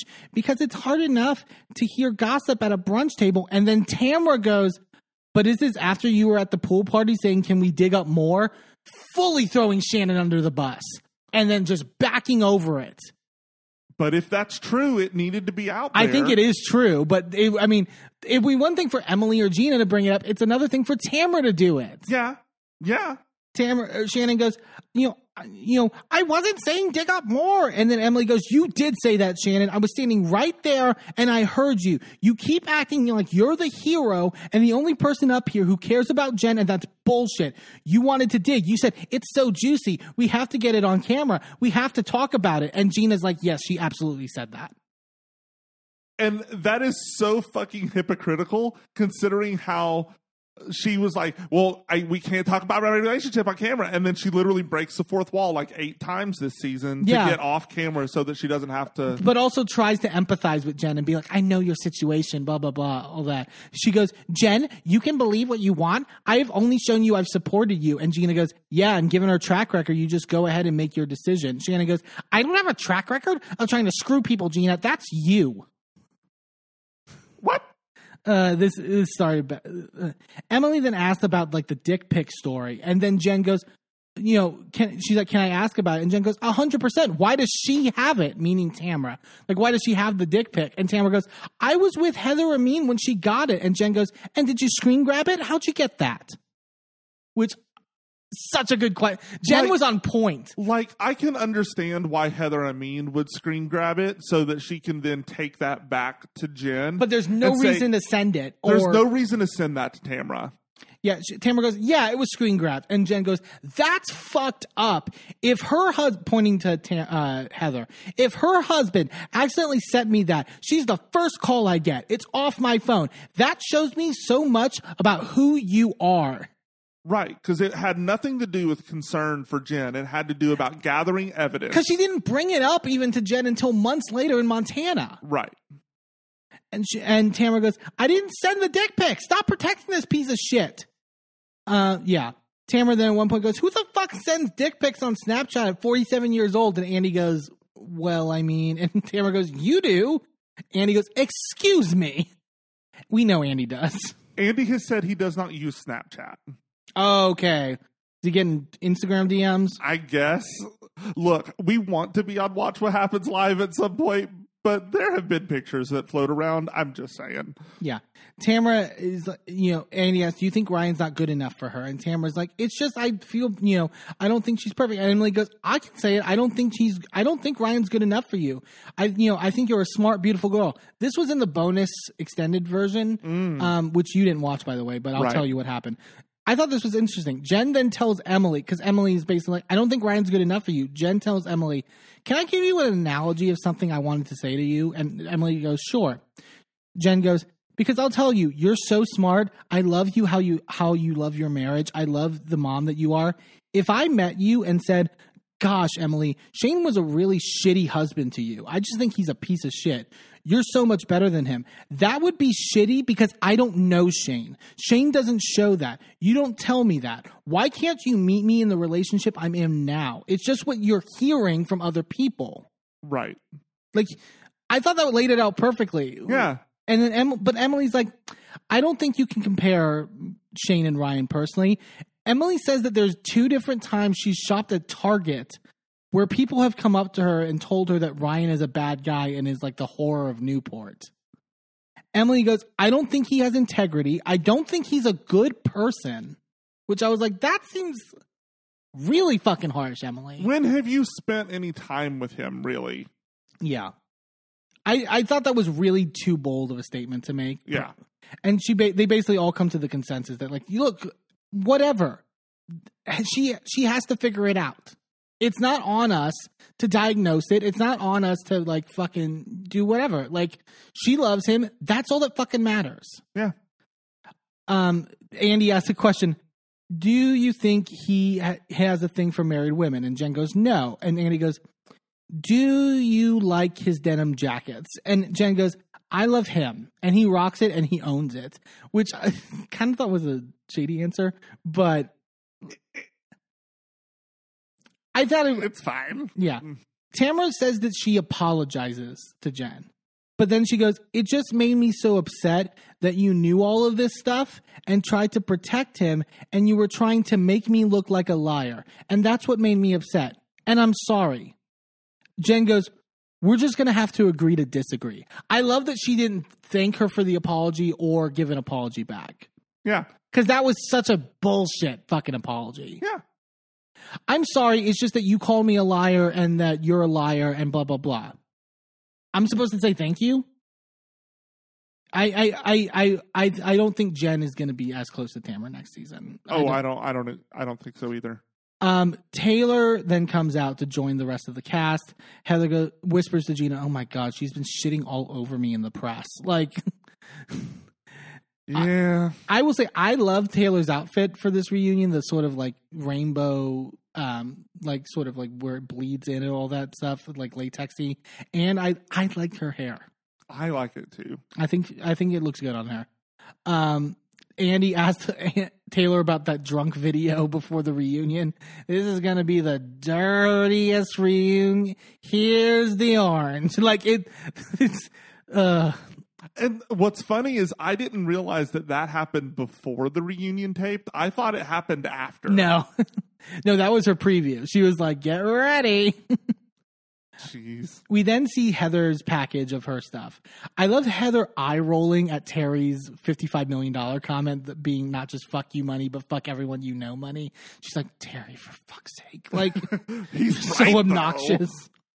Um, Heather, uh, Andy asked Heather about the stroke that Terry had um, a couple weeks before the reunion. Um, and she relays it even further in the bonus um, extended version. Basically, she's like, I had to chase him around Beverly Hills in like an Uber for like an hour because like he was so adamant that he was fine. And the, she also talks in the extended like that's the one thing also with strokes is that people can get like belligerent and Yeah. like very like and that also him being a doctor it's like doctors are the worst patients so they're like i'm fine Oh, i'm yeah. fine i'm fine and then like he was like we got to the hospital eventually after chasing him and then the doctor showed him the things like i had a fucking stroke And she's like, I know. I watched it happen. yeah and she's basically like if and she breaks down like the type of stroke it is and how like you have a hole in your heart so when like you have a clot it can basically like tr- move out and then go into the brain and she's basically like the the, the scariest part about it is like I found that I caught this at dinner because he was slurring his speech and you know I knew the signs or whatever if I didn't catch it, if he w- if that moment happened when he was like in the bathroom or when we were sleeping, we would have gotten onto a flight in, to New York the next day because they were going to do Watch What Happens Live, and then we, he would have gotten another clot and he would have died in the plane. Yeah. And it's just like, shit. That's like, and and you can tell on it. And she jokes about that, like, you know. I haven't fully processed this yet, and like she jokes about like I've scheduled my breakdown for after the reunion, which I, is a, but I you can tell at this re she is still grappling with it. Yeah. You can really tell when she's speaking that it's it was such a traumatic experience for her. Yeah. Well, and I mean, she understands that when she does have her breakdown about it, it's going to be something that she doesn't recover from for a while. And she knew that she wouldn't be able to do this reunion if she let herself go there. And it was already such a hard season for her. Yeah. Yeah. I love Andy's like, what's the lesson to learn? And they all in unison go, listen to your wife. Yeah. Um, Taylor talks about how the they they were halfway through finishing the movie, but because of the writer's strike, they had to pause and stuff like that. Um, the question is asked about Heather being dismissive. Taylor talks about like you know, you know, I was really excited to have you in the movie. Like I sent photos, uh, texted them to her of the set, and I said like it's being filmed in Oklahoma. And Heather replied, "Where's Oklahoma?" I love Heather going, "I'm not Magellan." Yeah. like I'm very bad at directions, but saying like that is you know it's not like where's Oklahoma? Like it's not condescending. And I agree that I don't think Heather meant it condescending. I think she, I honestly thought when I Taylor relayed that I thought she was saying it in the sense of like where in Oklahoma. That's kind of what I thought too. It's like, okay, well, you say Oklahoma. Oklahoma's a big place. Like, are you talking Tulsa? Are you talking like Oklahoma City? Where where are we talking? Yeah.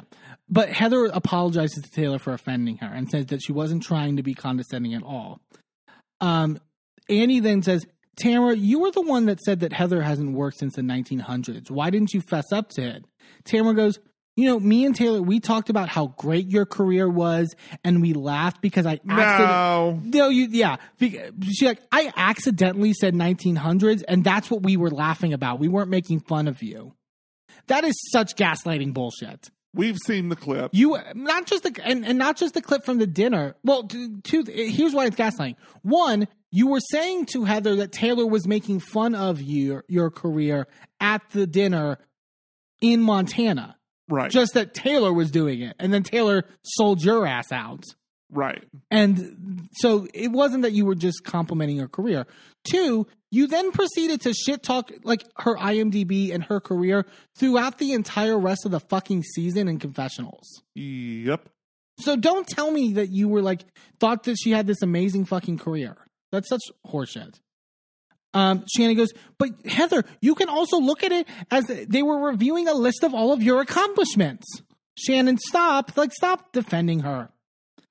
Heather breaks it down. Tamra, can you imagine if I said to you, wow, only nine years of the gym? I mean, it's no equinox. How much money did you lose in there? And then Tamra goes, well, you know what? I'm secure in myself that I would be like, whatever. Bullshit. You know, you fucking, you would rip You would- their head off. You would launch a decade long crusade against her, ruining her life, making sure that you put her in the ground.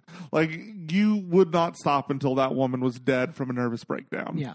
Taylor then starts to call out Tamra and goes, Heather and I stood at the bar and we were moving past it, and then you dragged her into the bathroom and stirred the fucking pot by bringing up the whole IMDb thing again. And Tamra goes, Because I was checking on her. I didn't know I had to invite you. Like, it was so, but like, uh, this this should be a lesson to everyone on Tamra's side of the couch. She will sell you out in a fucking minute.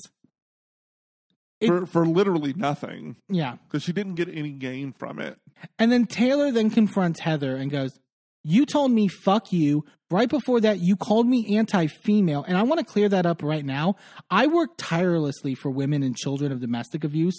I've raised millions of dollars for domestic violence shelters all over the country. So don't you ever call me anti female because that is bullshit. Before you get into why that's, you hated that, which I agree with, mm. I, the part where you said I raised millions of dollars for domestic, I just heard Sonja. I raised millions of dollars for the LGBT. Go ahead, tell you. Yeah. Um, Talk about why Taylor was fucked up for that. so there is a stark difference between saying you are anti woman or anti female, which she didn't say, Yeah, and saying this thing that you did was anti female, which you did do, and you were for doing it. right. Like, I literally have gotten yelled at for saying you're being, uh, this was literally in a professional setting, not in my current job. Like, got yelled at for telling someone, you are being stupid right now Mm. because I personally believe that they were smarter than the argument that they were making, and the argument that they were making was extremely transphobic, and I was calling them out for that. But I got in trouble for calling this person stupid. And is that what you said? That's not what I said. I said you are being stupid right now because she's smarter than the stupid argument she was making. It, it was literally a I believe better for you. I believe you are better than this. Be better than this. yeah, and that was Heather's point. Uh, Yeah. Heather goes, "Well, then you know what? Then you know what? Don't put down another woman's career and be supportive." Taylor's like, "I what felt like I was being more supportive than anyone, offering you a role where you were going to be the lead and I was going to be your underling." And then Tamra brings up, But you didn't have the right to offer her the role. correct. Tamra goes, "At Montana in the airport, you said, "Oh my god, I just ran into a producer I used to work with. I looked at her and said to me, "Get me off this fucking show." How's that supposed to make us feel? And Heather cops that she said that and was basically just like, the shit was already being stirred up about like, you know, all this like attacks on me and stuff like that. And I was fed up and I said it because I was fed up. And Yeah. It's like, Tam was like, when there's constantly comments like that, you have to wonder. And Heather goes, there aren't constantly comments. there was one comment then and another comment in Mexico where I'm done with the show. That was it. Those are the only two things. And it was like, yeah, she was at her wits' end because you wouldn't let up. Yeah. Emily goes, Can I ask a question? Which is her new favorite phrase this reunion. Can I ask a question? You just said don't put down another woman's career. So when Tamra was talking shit about me being an attorney in Montana, did you did you take up for me? Are we doing this again that it's Heather's fault for not but you're never going to hold Tamra to, to account for it? So, number one, she did. Heather corrected her in that moment. So Heather- if that- you look back at the at the clip, she says, "No, she's an attorney." Yeah. She corrects Tamra. But even there Heather says I probably should have more. Like right. But also, Heather's not the one that said it. But like, it's one thing if you feel that that Heather should have done more, but it's one thing to only talk about that and never get mad at Tamra for it. Right. Like, let's, a perfect example. Let's talk about, for a second, what happened on Atlanta with the whole um, ghetto comment from Courtney. Right. And Kandi was angry at Sanya for not standing up for her. Rightfully so. But then she let that go and her focus was on Courtney for saying the thing. Yeah, exactly. We never get to that. Next, she didn't dwell on Sanya for Right. Yeah. Um, a viewer question gets asked that it seems obvious that everyone is jealous of Heather and what Heather's thoughts are. And Heather goes, I don't subscribe to that word. To be honest, I ask myself a lot what happened this season because I really do always want to be a better person. As Heather's talking, Shannon goes, Too much talking. Heather goes, Excuse me? And Shannon goes, No, I'm sorry. I had to go to the bathroom for a long time and I'm like dying. This was that was so rude. I'm I Shannon was so fucking rude this reunion. And like Yeah. and I love Shannon. It's like, what the fuck are you doing, Shannon? Like, like I mean, Ramona just got up and walked away when she needed to go pee. Just get up and walk away. Like, if Yeah. you have to pee that bad, go. Emily goes, I this I was fed up with Emily when she said this. Do you think maybe the reason you feel isolated is because you are offended all the time about everything everyone does and says? Fuck you, Emily. And she, what, what what pissed me so much off about this is that her tone was of if she was trying to present something to fix the problem, but the content of the words were so like mean Right. and like cutting. And Heather goes, "I'm not offended by everything everyone does and says." And then Emily goes, I think that's a lot of the problem. And maybe if you lightened up a little bit and were able to laugh at yourself a little bit more, Heather goes, okay, okay. That's such horse shit. I'm sorry, Emily. You're so wrong on that. You guys are the ones offended by everything, every everything that Heather does. Not fight. Heather doesn't. Heather literally lets things be done to you that she just internalizes and and fucking like powers through it. You get so offended by Heather's pure existence. Like your best friend Emily, Gina was offended that Heather had the gall, the the audacity to when Gina told her that she was getting into real estate to mention, "Oh my god, my son Nicky's getting into real estate." And she was so fucking offended by that. But Heather's the one that takes offense to everything. Like you guys, I the swear. The only thing that Heather has taken offense to is when you assholes directly attack her. Yeah. It's so obvious.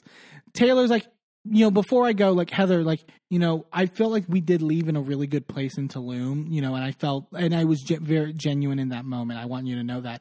And Heather's like, agrees. And it's like, yeah, I was really thankful that you were there. But Taylor, everything that you said was very punitive. And you continue to do that in your social media.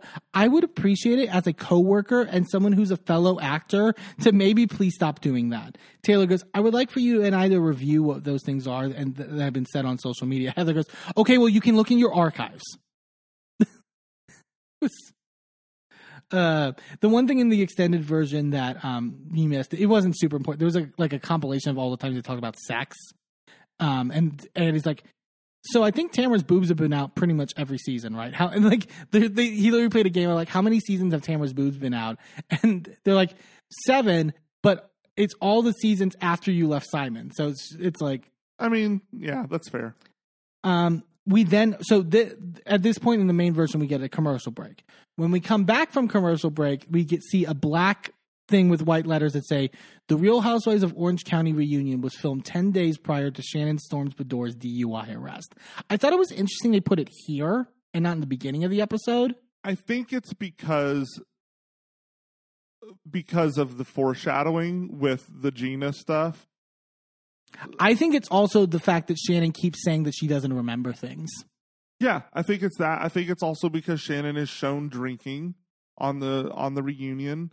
Like there's a lot of different things that are that are good context, but I think the reason that it's put here is because it is specific to this conversation about Gina's DUI and And Gina makes the comment, and they show it in the package that confessional of her being like, "If you can, if you say such nasty fucking things, and you don't even remember that you say it, you need to check yourself in the fucking rehab." and when you get to the part where you need to make amends, call me and, And we'll I'll be fucking waiting. It's so good uncensored. Yeah. That that that confessional by Gina uncensored is so good. The way she punctuates the fuck is like. So, Oh, I you- bet her screaming later at Tamra is really great. you really get the anger. or no, Shannon. Shannon. Shannon. you really get the anger in how Gina was feeling in that confessional. Yeah. Like it yeah.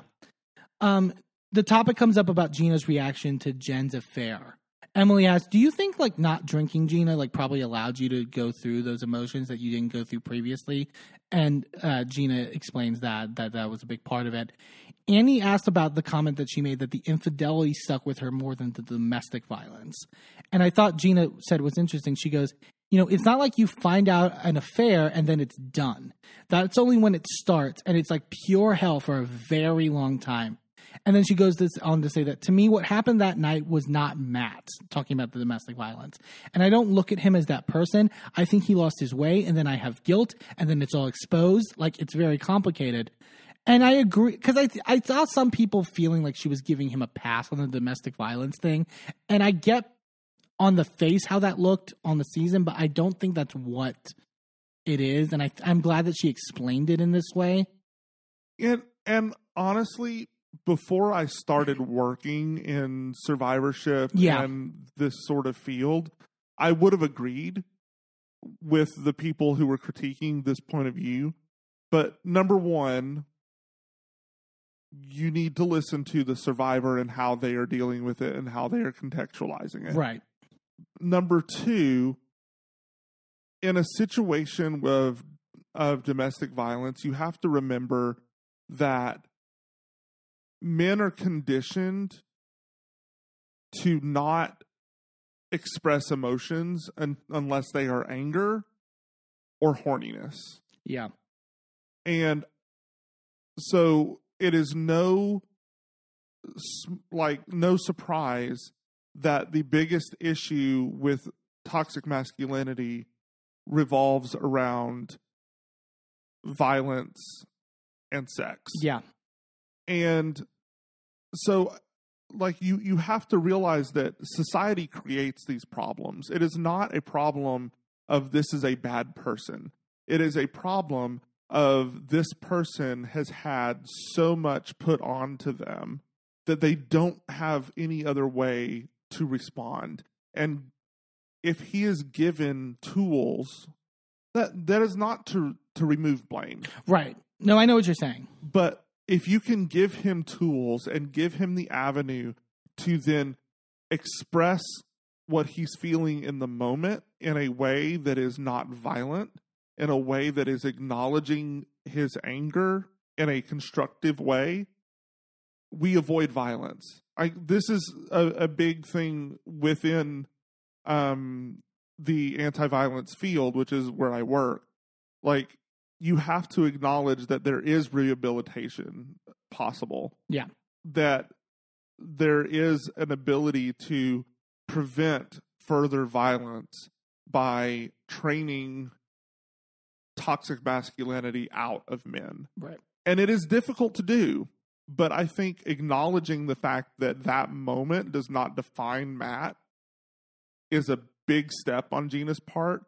And the rest of us have no business questioning her point of view on that. Right, 'cause Because she she, the is the person who survived that moment, Yeah. not us. Um, Heather is asked about her advice that she gave Gina about not talking to Travis about her feelings about the whole Matt stuff. Uh, Heather goes, First of all, I haven't had a boyfriend in almost 30 years, by the way. In my day, you didn't talk about your ex to your current, but it wasn't negative against like Travis. And Gina's like, And I knew you meant well, which I, I feel like she knows now. I I honestly think in the tractor she knew she meant well. Sure, I and she think she ruminated on it and probably had somebody else in her ear Tamra. about it, and it morphed how she felt. Yeah, I can see that. Um, they talk about the Watch What Happens Live skirt drama with Shannon and Gina and how that broke out over social media. This was in a bonus scene. Um, Gina, I- Gina was like, they, they kind of go back and forth about it. Gina's like, I meant it as a joke on my end, and then like Shannon went back like real hard about it. But I like that Gina was like, look, I'll cop to it though that I threw the first stone. So I and I appreciated that because I did felt like Gina played victim online about it, but I I I appreciated her saying, I made the dig first. I initiated. Like Right. whether my intention ca- whether my intention came off correctly or not with it, like I can own that. I appreciated that. Um and he goes, Shannon, at last year's reunion, you point blank said to Gina, I will never bring up the DUI ever again. and I was like, oh, I forgot she did that. Yep. Yeah, that's bad. And Andy goes, so why bring it up again? And Shannon goes, because again, I didn't remember that I did it. And Gina goes, she was drunk and angry at me. I mean, so yes, I agree that the person today does not remember. We're we're going to go with that narrative. Sure. So Shannon doesn't remember saying it. Fine. Shannon still said it. And Shannon So- knows now she said it. Knows now that but the thing is is in that moment she was still Shannon and she still made the decision to say that. So even if you don't remember making that decision, can you think of why you would have said that in that moment Well, she- after making that She gets to it, but she feels it's justified, which is crazy. Tamra goes, My question is, why did you get so mad at Jen for saying it to Gina when it was said on camera? Again, Tamra throwing Shannon under that bus. Why did she feel that way? Because you were in her ear whispering about it. Also, I understand if we are to believe that Shannon didn't remember it. I would absolutely be angry at Jen because why the fuck are you saying I said that? I I But have made the promise that I would never say that and I don't remember saying that. so why why would I not be mad at Jen because Jen is the one as far as I know Yeah, I, I think we're giving. I, I understand. I think we're giving Shannon too much of the benefit of the doubt that she didn't remember.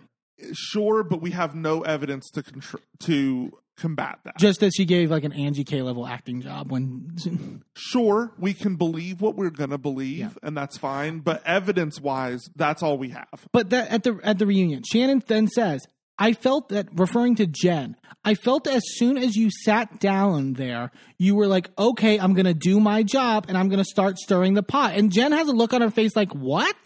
I didn't even bring it up at the table." Yeah, Jen's like, "I'm not a pot stirrer. Do you think I'm a pot stirrer, Shannon?" And Shannon goes, "I, I, I do think you were." Jen is literally the polar opposite of a pot stirrer. well, and you can you can tell here that this was a prepared, planted Yeah, Statement. response. and the second she's challenged, she doesn't know how to respond because it's not even her thought. She's well, it's either not even her thought, or maybe it is, and she's just looking for an excuse. I believe at a certain point. I don't know if all of this is Tamra. I- I, think it is. I think whether it is directly or tangentially, it's Tamra. Tamra does pull. We cut to Tamra though, and she does pull a look on her face, which is almost like I'm getting away with this. Yeah. But I think getting away with like like Shannon is so willing to just like not hold Tamra accountable that it's like. Yeah. Um, Andy asked Gina if she ever got an apology, and Gina goes, "I have not." And Shannon goes, "I said it at the table at the pumpkin patch." And Gina goes, "But you didn't even acknowledge that you said it at the pumpkin patch." And Shannon goes, "Because Gina, I don't remember. I do not remember saying it, but I do want to be very clear. When I made that statement, I wasn't saying that your kids would be put in the system and taken away from you. It was had you had been arrested and an adult wouldn't have been present, there wouldn't have been le- they wouldn't have left your children there. How do you not remember it but know exactly what you meant when you said it? I will say that that is the same argument that I made a few weeks ago when this was coming up. Because if there were no other adults, CPS Right, would that- have been called. But that's my that's fine, but my point is that's convenient for Shannon to say now. sure, 100%.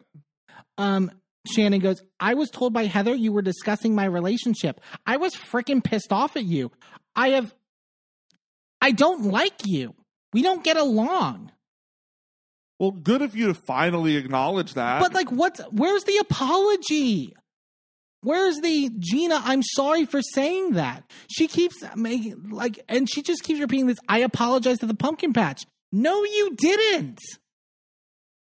Like, is this because you were drunk and forgot? I just like it's. I can't. I can't accept that because that's Yeah. just sad. yeah. Like what? It, I just have to accept the the idea that like Shannon just is unwilling to apologize for this, which is just stupid. Like just apologize. yeah. Gina then pulls the big trump card on her and goes, "What are my children's names?" And Shannon goes, "Sienna, And and and Gina goes, "Yes." And Shannon goes, "Um, well, well, now I'm now I'm blanking." And Andy's face was like, "That's like Yeah. Gina got her there good." This rant is beautiful. Gina goes, Never talk about my children again, Shannon. I've known you for six years. You don't even know my kids' names, and you're going to drop a bomb about CPS. It is completely inaccurate. It is so inappropriate. You are so out of bounds right here, Shannon. And for you to have anything right now other than I'm sorry for my behavior. And, and Shannon goes, Was it an unkind thing I said about CPS? Yes. And then Gina goes, You should have never said it. You're worried about everybody talking about the things that you're talking about in your relationship. You can't, you can make up circumstances from the past regarding my children. My children. And the way she just like punctuates that. And then Shannon goes, Oh, keep screaming, Gina. Shannon. It it's bad. That's so fucked up. Also, so they cut to commercial here, and I don't know if this was on the main show. This is definitely on the Peacock extended version. They include that gra- the the normal graphic they post of if you have an alcohol or drug abuse uh-huh. problem, call this hotline, Right. whatever. I was like, fuck. Yeah, it was Like- it was on I think it was on there. Yeah. Gina goes, I will scream as much as I want because this is who you are. You are the woman that gets proven that you did a shitty thing and you don't just lay down and say you're sorry. And Shannon goes, uh, Gina, Andy asks, what was your reaction, Shannon, when you watched the thing? And Shannon goes, you can see from my reaction, I was horrified. Gina goes, so why didn't you text me? Like you watched the episode and you didn't respond to, you didn't contact Gina at all to apologize? Emily's like, when it aired, that was your opportunity to reach out. And Gina goes, this was the opportunity for you to be a kind person. Shannon goes, do you want me to go through the list of the things, of the kind things that I've done for you? And I'm like, Shannon, this isn't like, she's, This is not tit for tat. the way that Shannon just walks into a point, like Gina is literally critiquing you for holding nice things against her. And you're going to be like, well, here's all these nice things. Shan- Gina goes, Shannon, you gave me a phone number for me to use four and a half years ago, and then you have used it as a weapon ever since. And Shannon's like, I invited you out all the time when you were single, when you had left Matt before you got with Travis, with my friends who don't you who you say don't exist. Because she's still mad about that from last season. Mm. Gina continues on about how Shannon uses nice things as a weapon. Shannon goes, Because you keep painting me out to be this horrible person. You're showing you're a horrible person. That's why Shannon's mentality of just like everyone's saying, setting a narrative, and everyone's saying I'm I'm, I'm such a bad person. Nobody needs a narrative. You are showing it. You are literally on this platform in front of these fucking cameras showing us you're an awful person. Nobody needs to talk about it. We can see it with our own eyes. It's like it's like Tamra was doing it with Jen, but we saw that with Jen, and we watched her, and we realized that's bullshit. right. If you just weren't not a terrible person in this moment, then that would make more sense. And you would have more of an argument to stand on there. But in the process of you trying to prove you are not a terrible person, you are acting so terrible. Yeah. Yeah. Shannon, Andy asked about the comment that she made about Travis's penis, and Shannon's like, "I heard it like three years ago, you know, but I was just mad about the discussion of my relationship." And then Gina goes, instead of coming to me and saying, Are you saying these things and having a conversation with me, you just chucked my boyfriend under the bus, chucked me as a parent, and you were only worried about yourself. It crosses a line. Emily makes the point to tell Shannon, like, as a mother, like, that is one of the most harmful things that you kinds of comments that you can make about, like, the CPS stuff. It's, Yeah. it's nasty. Um, Emily goes, I feel like right now you're being so defensive instead of just saying, you know what, Gina, I completely fucked up. And then Gina j- goes off and goes, my, and starts bawling and goes, my kids are this close to being on social media. You put clickbait out there. Gina, mom, CPS, children almost taken away. My children, for them to see that and get hurt by that, and you don't even know their names. This is a wound that has stayed with me and it will stay with me. You have crossed the line to the point where I don't even know if I can honestly even continue to do this. And that's the big cliffhanger that leaves off the episode, which like Gina spat fire like that whole Yeah. last bit. It was like I was like rooting her ass on. I saw so many like because Gina gets a lot of haters on Twitter. Like I saw a lot of people being like, fuck, I am Team Gina. How the fuck did that happen? Yeah. I've been Team Gina from the beginning, and I would like to point that out. You're like, welcome to the club. Welcome to the club. Um, we have a roster over here. There's buttons, t-shirts. Um, but yeah, um, Bad, bad. Gina. I, I, I am a sad Shannon Beador fan because this was not, and it made me sad with the situation, like it, with the with her DUI and all. It's just like, fuck. She is. It, it does really feel like a rock bottom in Yeah. many ways, and I, like, well, I mean, it clearly wasn't because 10 days later, well, I mean now, I mean like we're at the point now, like in Oh, real okay, time, yeah. like with this and how it's airing and how it's, it's like I think a lot. I now I see a lot of people saying I think Shannon needs a pause. yeah. like I think she needs to get her life back together and Yeah. like actually do the work. Yeah, it sucks. It really, really sucks. Um, but that was OC. We'll get part two, the final part, next week. Um, we're gonna take a quick commercial break, and then when we come back, we're talking the newest episode of Survivor 45. Don't go anywhere.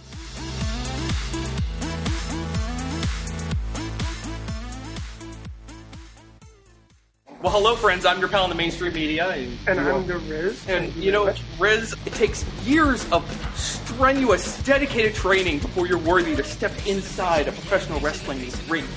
But it takes even more time to develop complex, highly astute opinions about professional wrestling. Am I right? that is correct. And you know where we can find that? Yes, On the Wrestling Mayhem. that's right.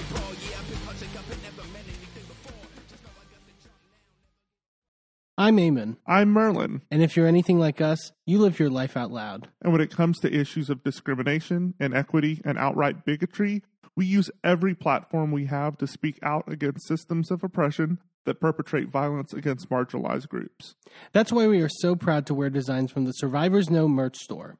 Their team has created designs that feature unapologetic, empowering, and survivor centered messaging that range from mild Like, accountability is love, and toxicity is not on the menu. to a little more spicy. Like one of my favorites, Fuck Your Laws, Fuck Your System, Transformative Justice Now, which has a cute little happy flower on it.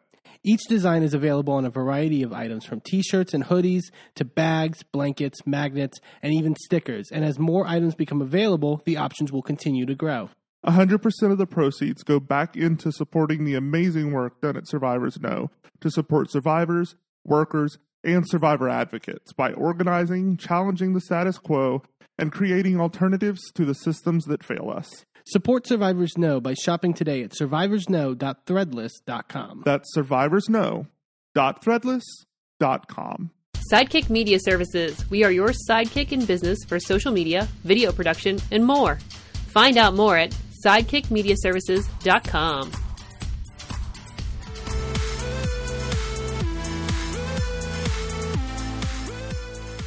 Welcome back to A Gay and His Enby. Let's head on over to Fiji, where we see a continued path of failure lead all the way to Ponderosa on Survivor 45. Survivor 45 for this week. Um, I will. I, I feel. I have a feeling like after this episode, going in now to next episode and beyond, I'm like, okay, this is where the season's actually going to play out. It's like we got the.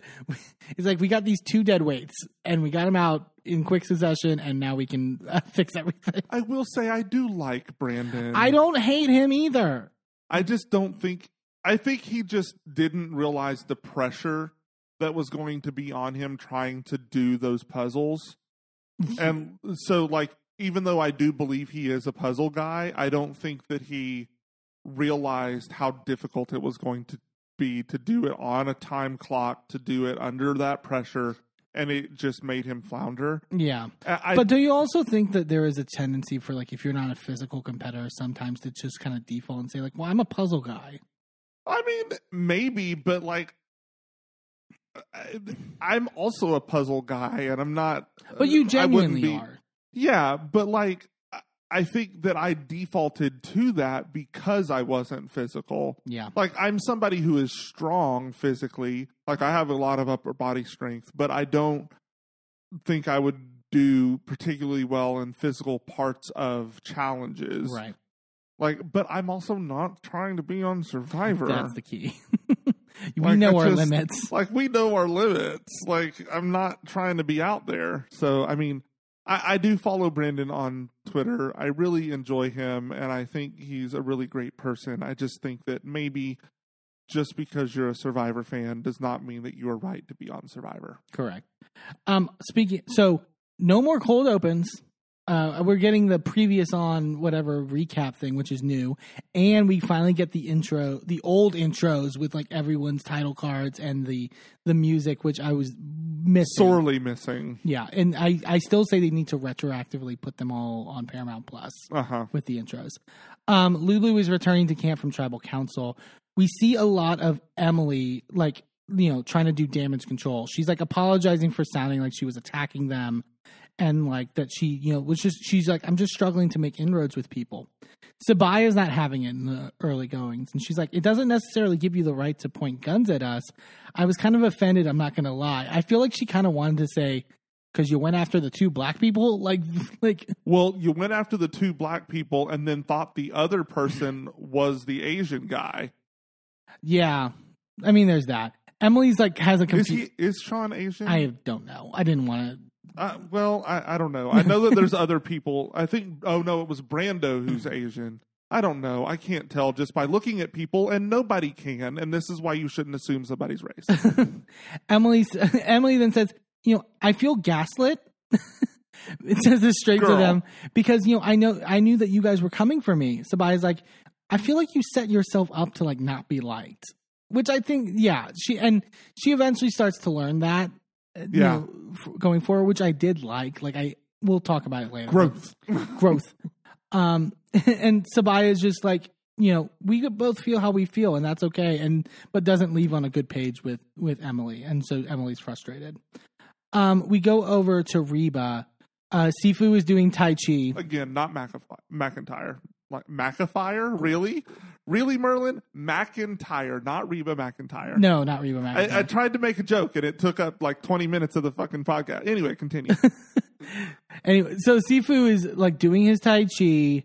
He's like, "Ah, it's so embarrassing. I'm sorry. like it's bad. he's talking about how he can like punch trees and not feel it, and then he's just like doing these like random like dives, like swinging the machete, and it's like Jesus Christ, like, like, like if he you're ma- an adult. I, if I would not be mad if he Matthewed himself.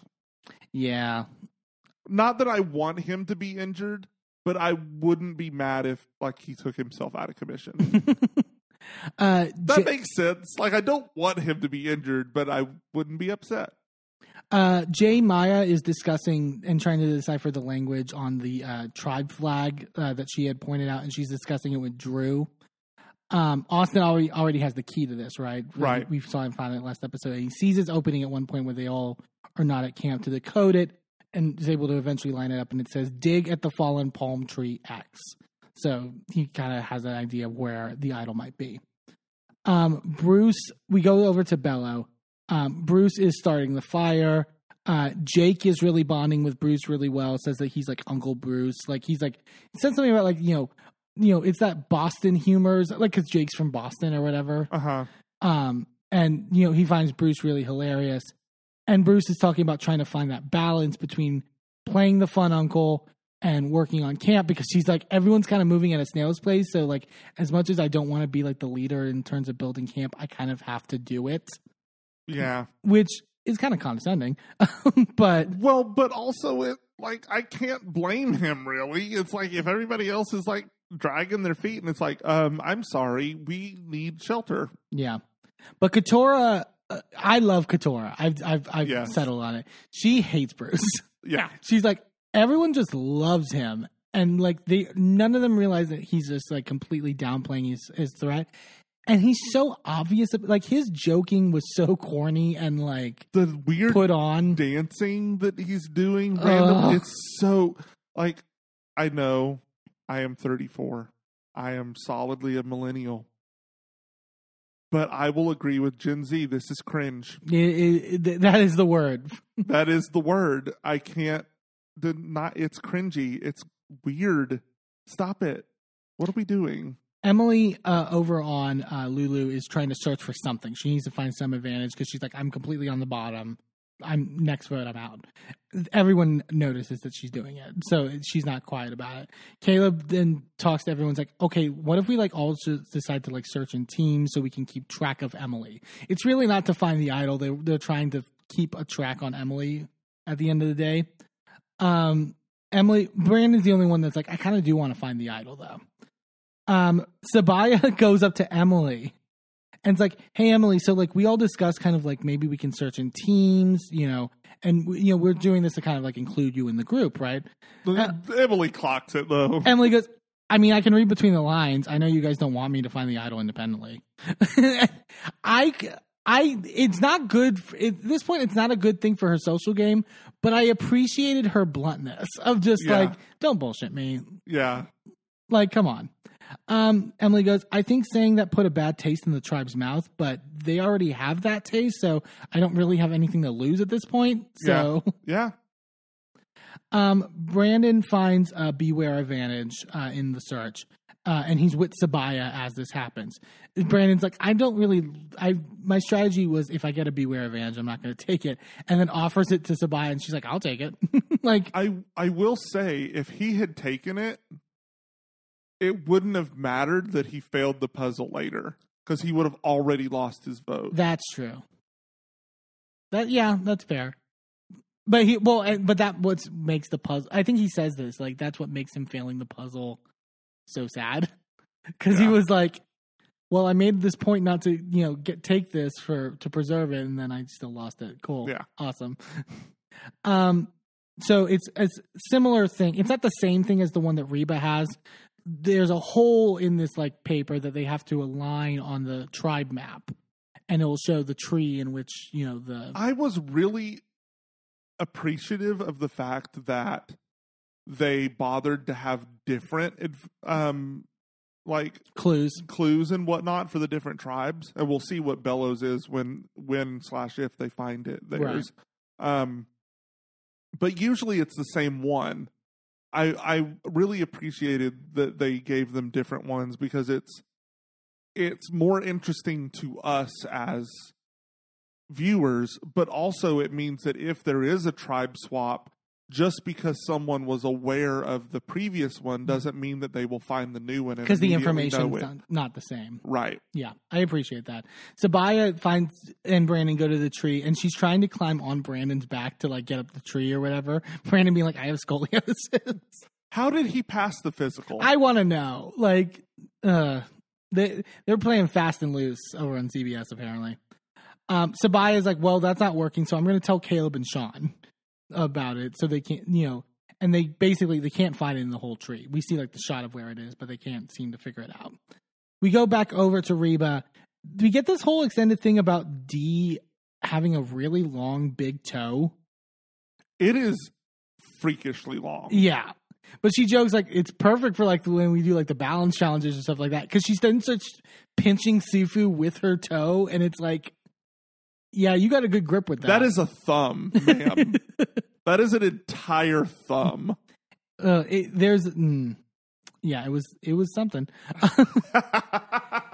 um, we hear more from Julie, who I really like. Julie on the Reba yes. tribe. She talks. she's the older woman, right? Mhm. She's well, the- not older, but she's older than the rest of them. Yeah, well, some of them are, can be her kids, basically Yeah. in age.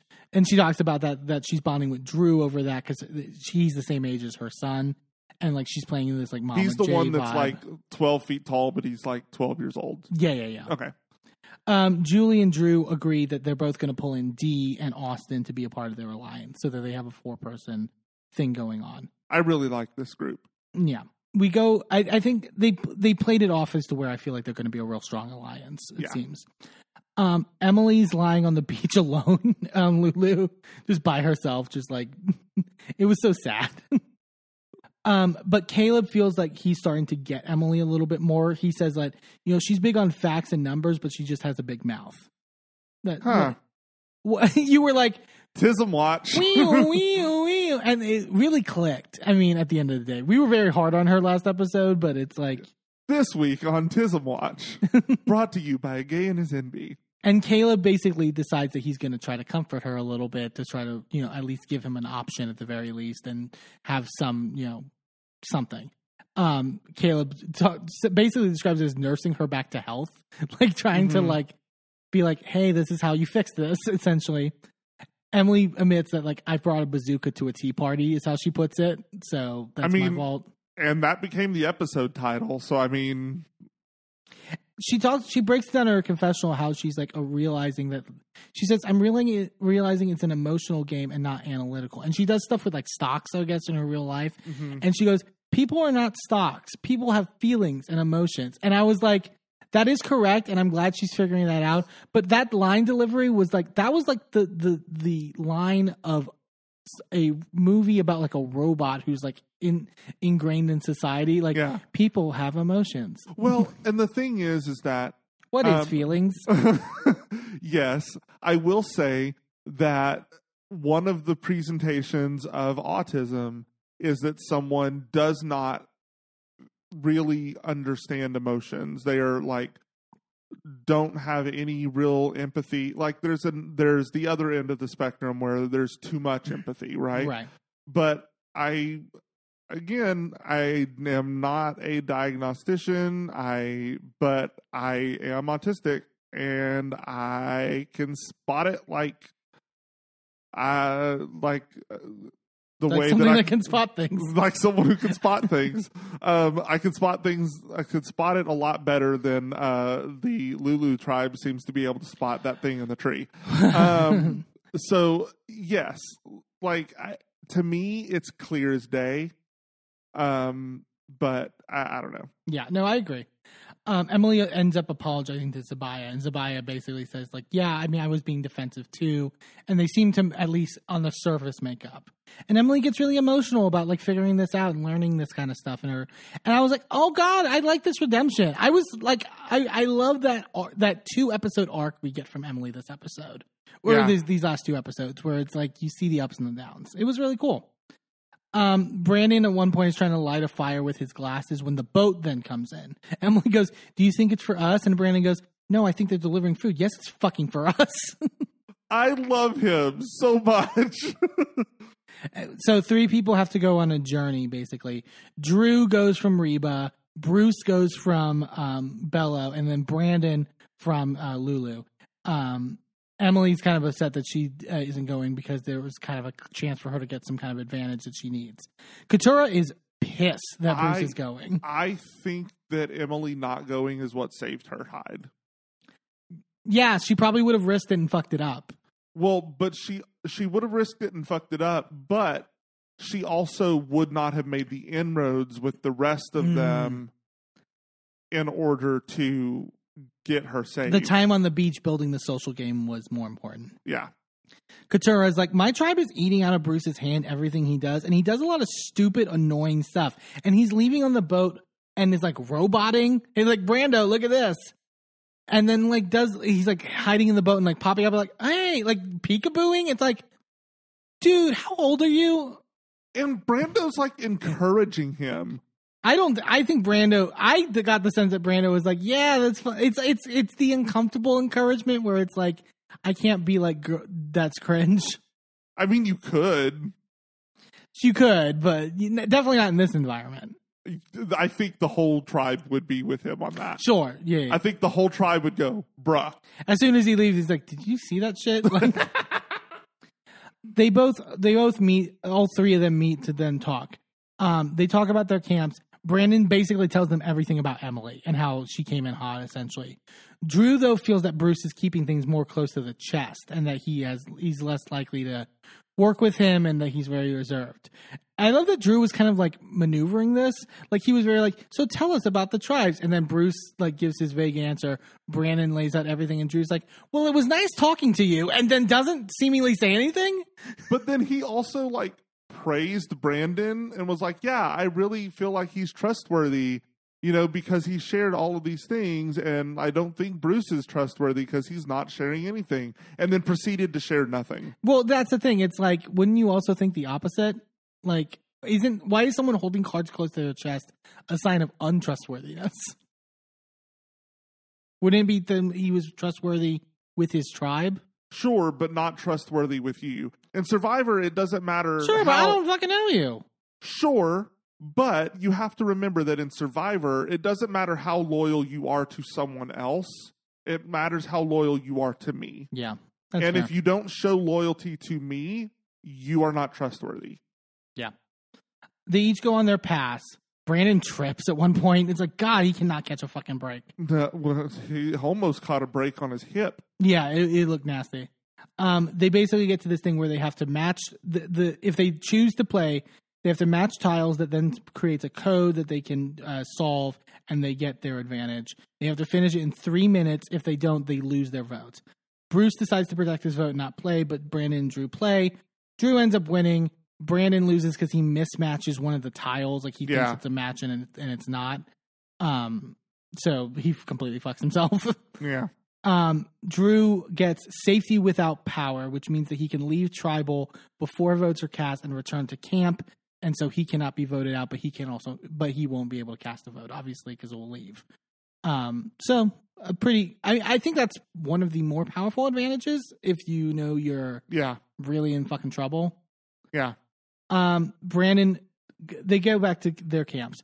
Brandon basically just tells them all exactly what happened. And is like, yeah, I have no vote, and I fucked up the puzzle. Sean is like wondering to himself in his confessional. So it's like, so what are Brandon's strengths? Yeah. Because he said he could do puzzles, and this happened, and then we really get that later. Um, Drew returns, uh, and no one's at camp, and they all like surprise him, like which I thought was cute enough. Um, and then Drew also just tells them exactly what happened. I found it so interesting how open. I think I got annoyed last season about people being so open with their advantages, but I th- I don't mind it in this sense because you do really get a bonding with the tribes. I feel Right. maybe it's because the episodes are extended that we see more of that. Yeah. Well, and I I think part of it is that, and part of it is that really you don't have to worry about being secretive so much in this game until the merge. Yeah, yeah, yeah. I think people are trying to play it tribe strong for the most part in the early game. And then once the merge hits, then you really have to worry about alliances. Then you have to really worry about Where you stand and where you things. stand in that sort. Like you have to worry about pecking order in your tribe, but you really only have to worry about it if you're going to tribal. Otherwise, you can kind of just win challenges and not deal with it. Right. Yeah.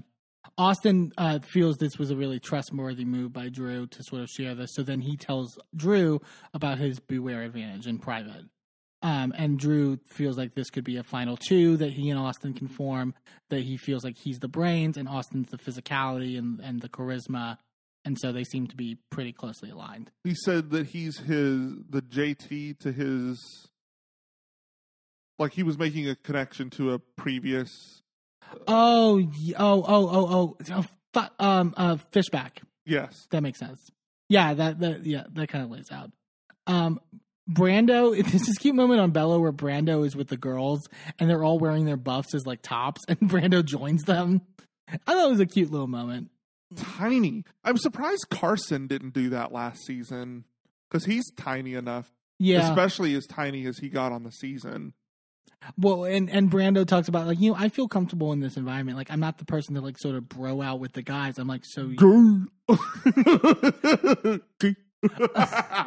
um no, he, I I hate I hate that that's our tendency on these shows, but you know, you're to have to we literally have an episode from this podcast from Survivor 44 called But He Has Gay Face. Sure.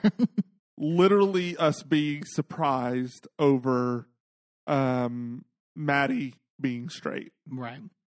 Kendra uh, wants to work with Brando and pull him into sort of like the girls' alliance and stuff like that. Um, Jake, we see Jake is telling Bruce that he thinks there is a girl thing, so he s- s- uh, susses that out pretty quickly. I think that that's just a default assumption though. right, but I mean, he happens to be correct. but Yeah, I don't think it's there's so much sussing as there is he it is kind of an assumption people make every season. So right. Um, Bruce then is trying to pull Brando in, and Brando feels like he's going to keep his options open now because we have two sides pulling him. Uh, and then Bruce is then trying to loop Kellie in, um, who is like, I want to go with the girls, but also I know, you know, it's a stereotype, but like, you know, there's a strength advantage Right. being with the other men. So it seems like Brando and Kellie are the two that are kind of like Floating. floating in between. Um, we then go to the immunity challenge uh, and slash reward challenge. The reward is the fishing gear. One gets a larger fishing gear, Mhm. one gets a smaller one.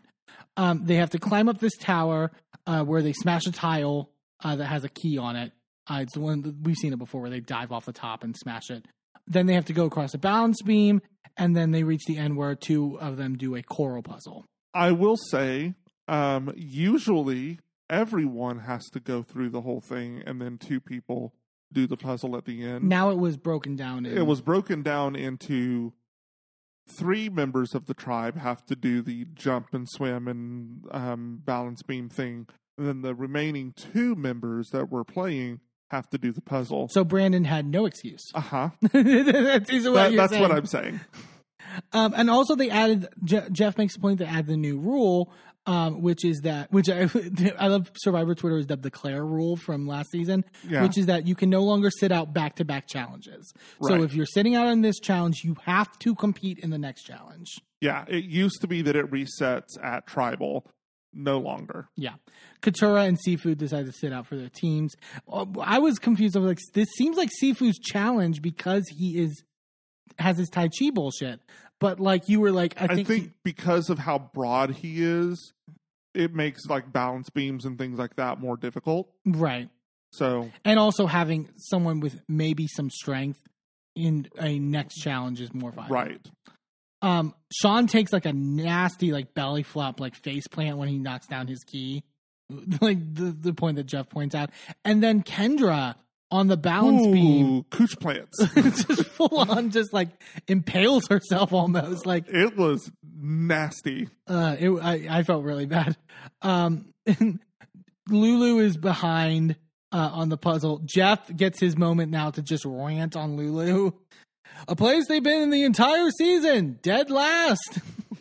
Now, I will say, um, you talked about the impact that Claire has had on the sitting out rule. Um, let's also talk about the impact that Carson has had because they've had to redo all of their puzzles. so like it's a completely it's like fuck like we can't prep anything. Great. Um jeff is again like just put it in the deep freeze for lulu. Like jesus jeff And then this was annoying. Like, it's one thing to be bad at puzzles. It did feel like Brandon was just like wandering at a certain point. Like, Well, and he was he was matching the puzzle pieces trying to do them sideways. He was only looking at the cutout part and not looking at the design of the puzzle. Yeah. It's like it's a tree. You have to match the branches of the tree. You know how puzzles work, right? it makes a picture. like I can't imagine looking at his puzzles. Like I just don't understand. Uh, Reba ends up winning with Belo being really close behind Sack. It was like really close between. It was a two. photo finish, yeah. and but not for Lulu. Lulu No, no. No, And no, the- there was no picture. like Jeff Leary makes like eight different shady comments about Lulu throughout this. It's like Yeah. They're they're starting to become the new. I forgot what it was. The tribe that uh, Cass and Spencer and Oh yeah, and uh, Malcolm and all or no Malcolm, uh, Tasha and like the Oh, that one. Oh, I was thinking of the one where oh Malcolm that one and- too on Philippines. Yes, that one was awful. Where they literally had to go. I, I mean, I guess we'll just put you on two separate tribes, and because we're not to merge yet, Yeah. we can't do it. What are we? so bad. Um, Brandon, uh, when they get back to camp, Brandon just cops to screwing up immediately. He's like, I know, yeah, you know, I fucked up. and Emily's like, basically says like, I know it's between you and us, you and me, essentially. yeah. Like, so I love that they're kind of just being open with it within the Yeah. tribe. Like, I did like that aspect. It's a little refreshing to where there's not like this backstabbing early in the game. There's no need for it now. yeah. But Sabiyah wants to look for her idol because she doesn't have a vote because of her Right. beware advantage because it's like it's going to be a tight thing. Um, so they go back to the tree. Um, Emily and Brandon are just sitting at camp knowing that they're going. Like, Well, they literally sent them off to discuss who should go home. yeah. Emily goes, They've been gone for such a long time. Wow. It must be so hard to be in the Power Alliance, having to make tough, tough decisions. Wow. Pity me. Uh, and then Sabiyah finally realizes that there's a rope wrapped around it with like a branch on, where they just have to cut the rope. Yeah. it's like, Jesus, that took you that long to figure out? So they get they break they come down. They have their idol, but then they read the paper and it says your idol is encased in wax. You have to burn this wax to take possession. And then they just start. Sabiyah starts laughing as she's reading it because he's like, We don't have flint. We don't We- have fire. We literally don't have fire. so I was like, you were like, but they have their torches. Yeah, they have their tiki torches that at least get lit on the way. So I would be sitting in line on the way to fucking tribal, burning that shit on my tiki torch. Like I saw a great tweet, which is like, as soon as I arrived to tribal, I'm going straight to that fire pit and just like, yeah, like sit it in the corner of the fire pit where it will melt, but not where it will burn the idol. yeah. It's like there were options. Like, come on. Um, Sabiyah uh, tells Brandon, I would, would have literally just been like, Jeff, I'm just gonna sit this right here. Um, it's fine. Ignore it. It may come up later. It's fine. Sabiyah um, tells Brandon what she has, and basically like, yeah, so it's encased in wax, so I still don't have my fucking vote. like, and hopes basically just hoping that Sean and Kaleb will vote with em- will, will vote Emily out.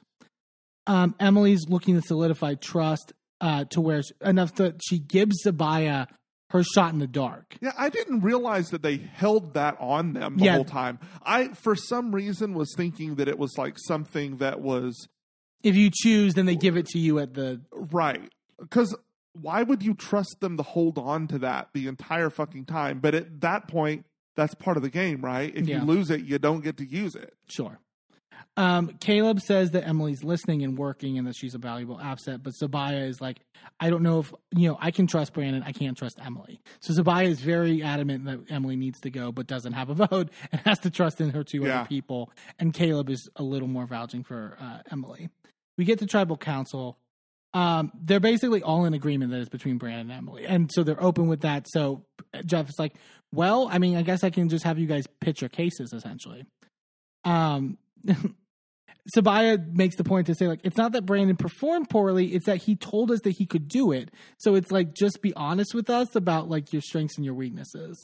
Like, Well, but what's he going to say? Well, I'm bad at everything and I'm good at nothing. well, uh, but then Jeff spins it as, well, no, he makes the point of like, I'm a good morale person. Like, I build people's morale up on camp. Everyone loves, you know, my conversations, which is true. In camp, fine, but in the challenges, your morale does nothing because all it it, it lands on deaf ears.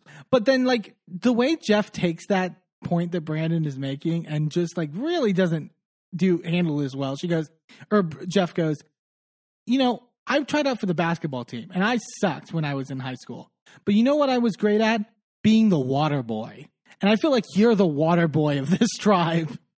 Credit to Brandon though. He said, "I will gladly be water boy for this team." like I, I just want to be here. But there's literally a whole movie about like, an Adam Yeah. Sandler movie where it's like the water boy is not the favorable position. no. um Emily uh talk, pleads her case. At, she- at one point, she makes the point of like, you know, it's really been a lesson, you know, with everything that's you know back home. I have friends, believe it or not, Okay. which it's like I there's a li- I'm like but then I love how Jeff like shades her friends, where he's like, "Yeah, well, your friends are lying to you." like out here, they're just going to tell you the truth. Your friends just are not telling you the truth. Uh. You're a piece of shit. I feel bad. She's trying. She's trying so hard. yeah, she really is, and I do commend her for that. Yeah, they end up going to the vote, um, and Brandon gets voted out 3-0. Um, I'm shocked he didn't use his shot in the dark. I would have definitely attempted that, but um, yeah. So unanimous vote. Uh, Brandon ends up going home. It's sad. I, like you mentioned, I like Brandon as a person. Don't get me wrong, but I think him being gone is going to help sort of like position the show into being much more about the competition Yeah. and that and there's some good competitors across the tribes that I think I'm I'm looking at as you know really interesting characters in terms of how they're going to maneuver throughout the game. Yeah. So yeah, that was Survivor for this week. All right, let's get into these tops and bottoms. We got a, like you said early in the episode, we have a bunch to go through this week. We have uh, New York, we have Salt Lake, we have OC, and we have Survivor. What are you thinking, babe? Uh, I'll start with my bottom. It's a sad bottom for me. I'm my. I never thought I could do this, but like my not not sad bottom as in Angie's husband. bye. Have a great night, everyone. Um, no, uh, no, my bottom is is is Shannon. Uh. I I never thought I could give Shannon a bottom. I'm such a Shannon apologist in many ways, and like Shannon is.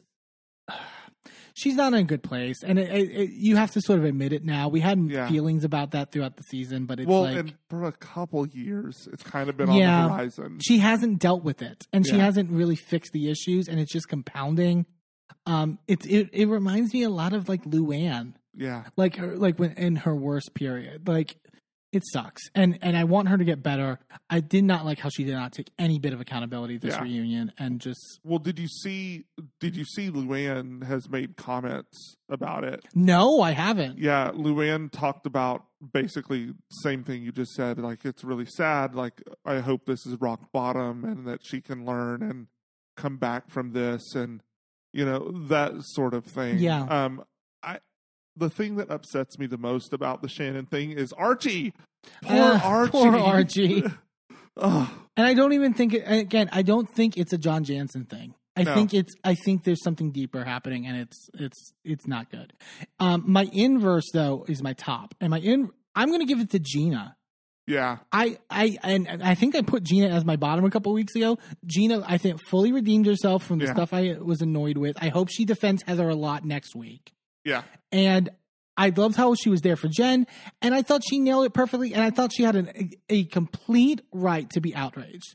The idea that Shannon would just not apologize to her, I don't blame her for being angry. Yeah. And I think it was righteous anger. And I think in the times in which I was more annoyed with Gina going after Shannon in past seasons, here I was like, no, I fully get it. I fully get why you're upset. The con- like not knowing her kid's name was like like you have not invested in this person enough, and I don't think that's fair.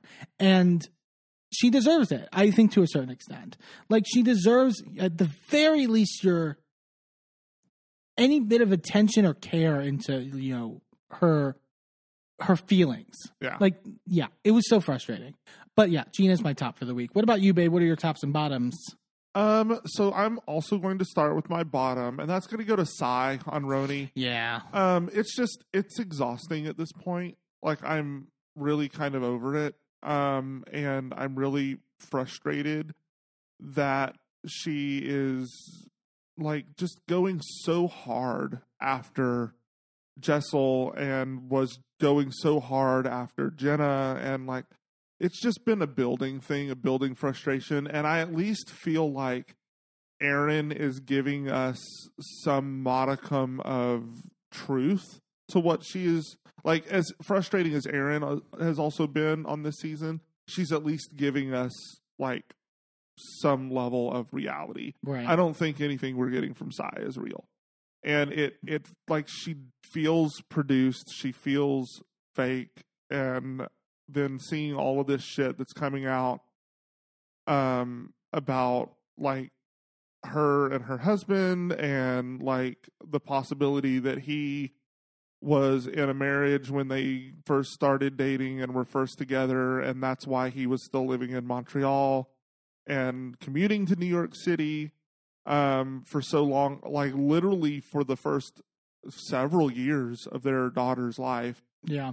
and it's just like the fact that she's going so hard after everybody else for being transparent and all of this is in the closet for her girl Typical as fuck. yeah um so that's that's my bottom it's just eh. um my top though is the fall light up on bravo We are gonna get. We are so spoiled. like this is like like we are spoiled as fans we're a little bit stressed as podcasters because holy shit there's a lot to cover this fall but like we had literally this week we got trailers for beverly hills we got a trailer for potomac we got a trailer for married to medicine we got a trailer for uh, what's the other Miami. one miami Miami. Who can forget Miami? you can't forget Miami. And we don't watch it, but there was also a, a trailer re- that came out for Selling Sunset. So, like, all of these different Bravo shows like are just coming out. Well, all- Selling Sunset is is uh, Netflix, but yes. Oh, is it? I Yeah. thought, why did I think it was? There's a there, there- there's a million dollar listing is Bravo. Oh, right. Same right. difference, but I get your point. Like it is a it's it's a it's stacked right now. Right. There is and we're, and House of Villains is premiering in a week. Oh. Like this is so much shit. I'm so excited to get Tiffany Pollard back on my screen. Yeah, and it's like, uh, like that, but particularly with Bravo, I agree. Like the Beverly Hills Potomac, Miami Married to Medicine is just like everything we want. I Like- already know what I am saying I am thankful for on Thanksgiving, and it is this fall lineup. It really is four. It really is four of the best franchises. On It, it really is, and I'm so excited. And like that Beverly Hills trailer looks amazing, Oh. and the Married to Medicine one, like there's like they featured um Mariah Huq. Mariah a lot in the flashbacks. And there's a tease of somebody returning from the dead, quote unquote. Girl, I would if we get. Mariah back, I will scream. I will literally be so fucking happy if we get Mariah and Phaedra on the same goddamn season. Holy fuck. that would be amazing. I just I I like the possibility has me literally buzzing in my seat right now. It's this fall is going to be fucking fantastic.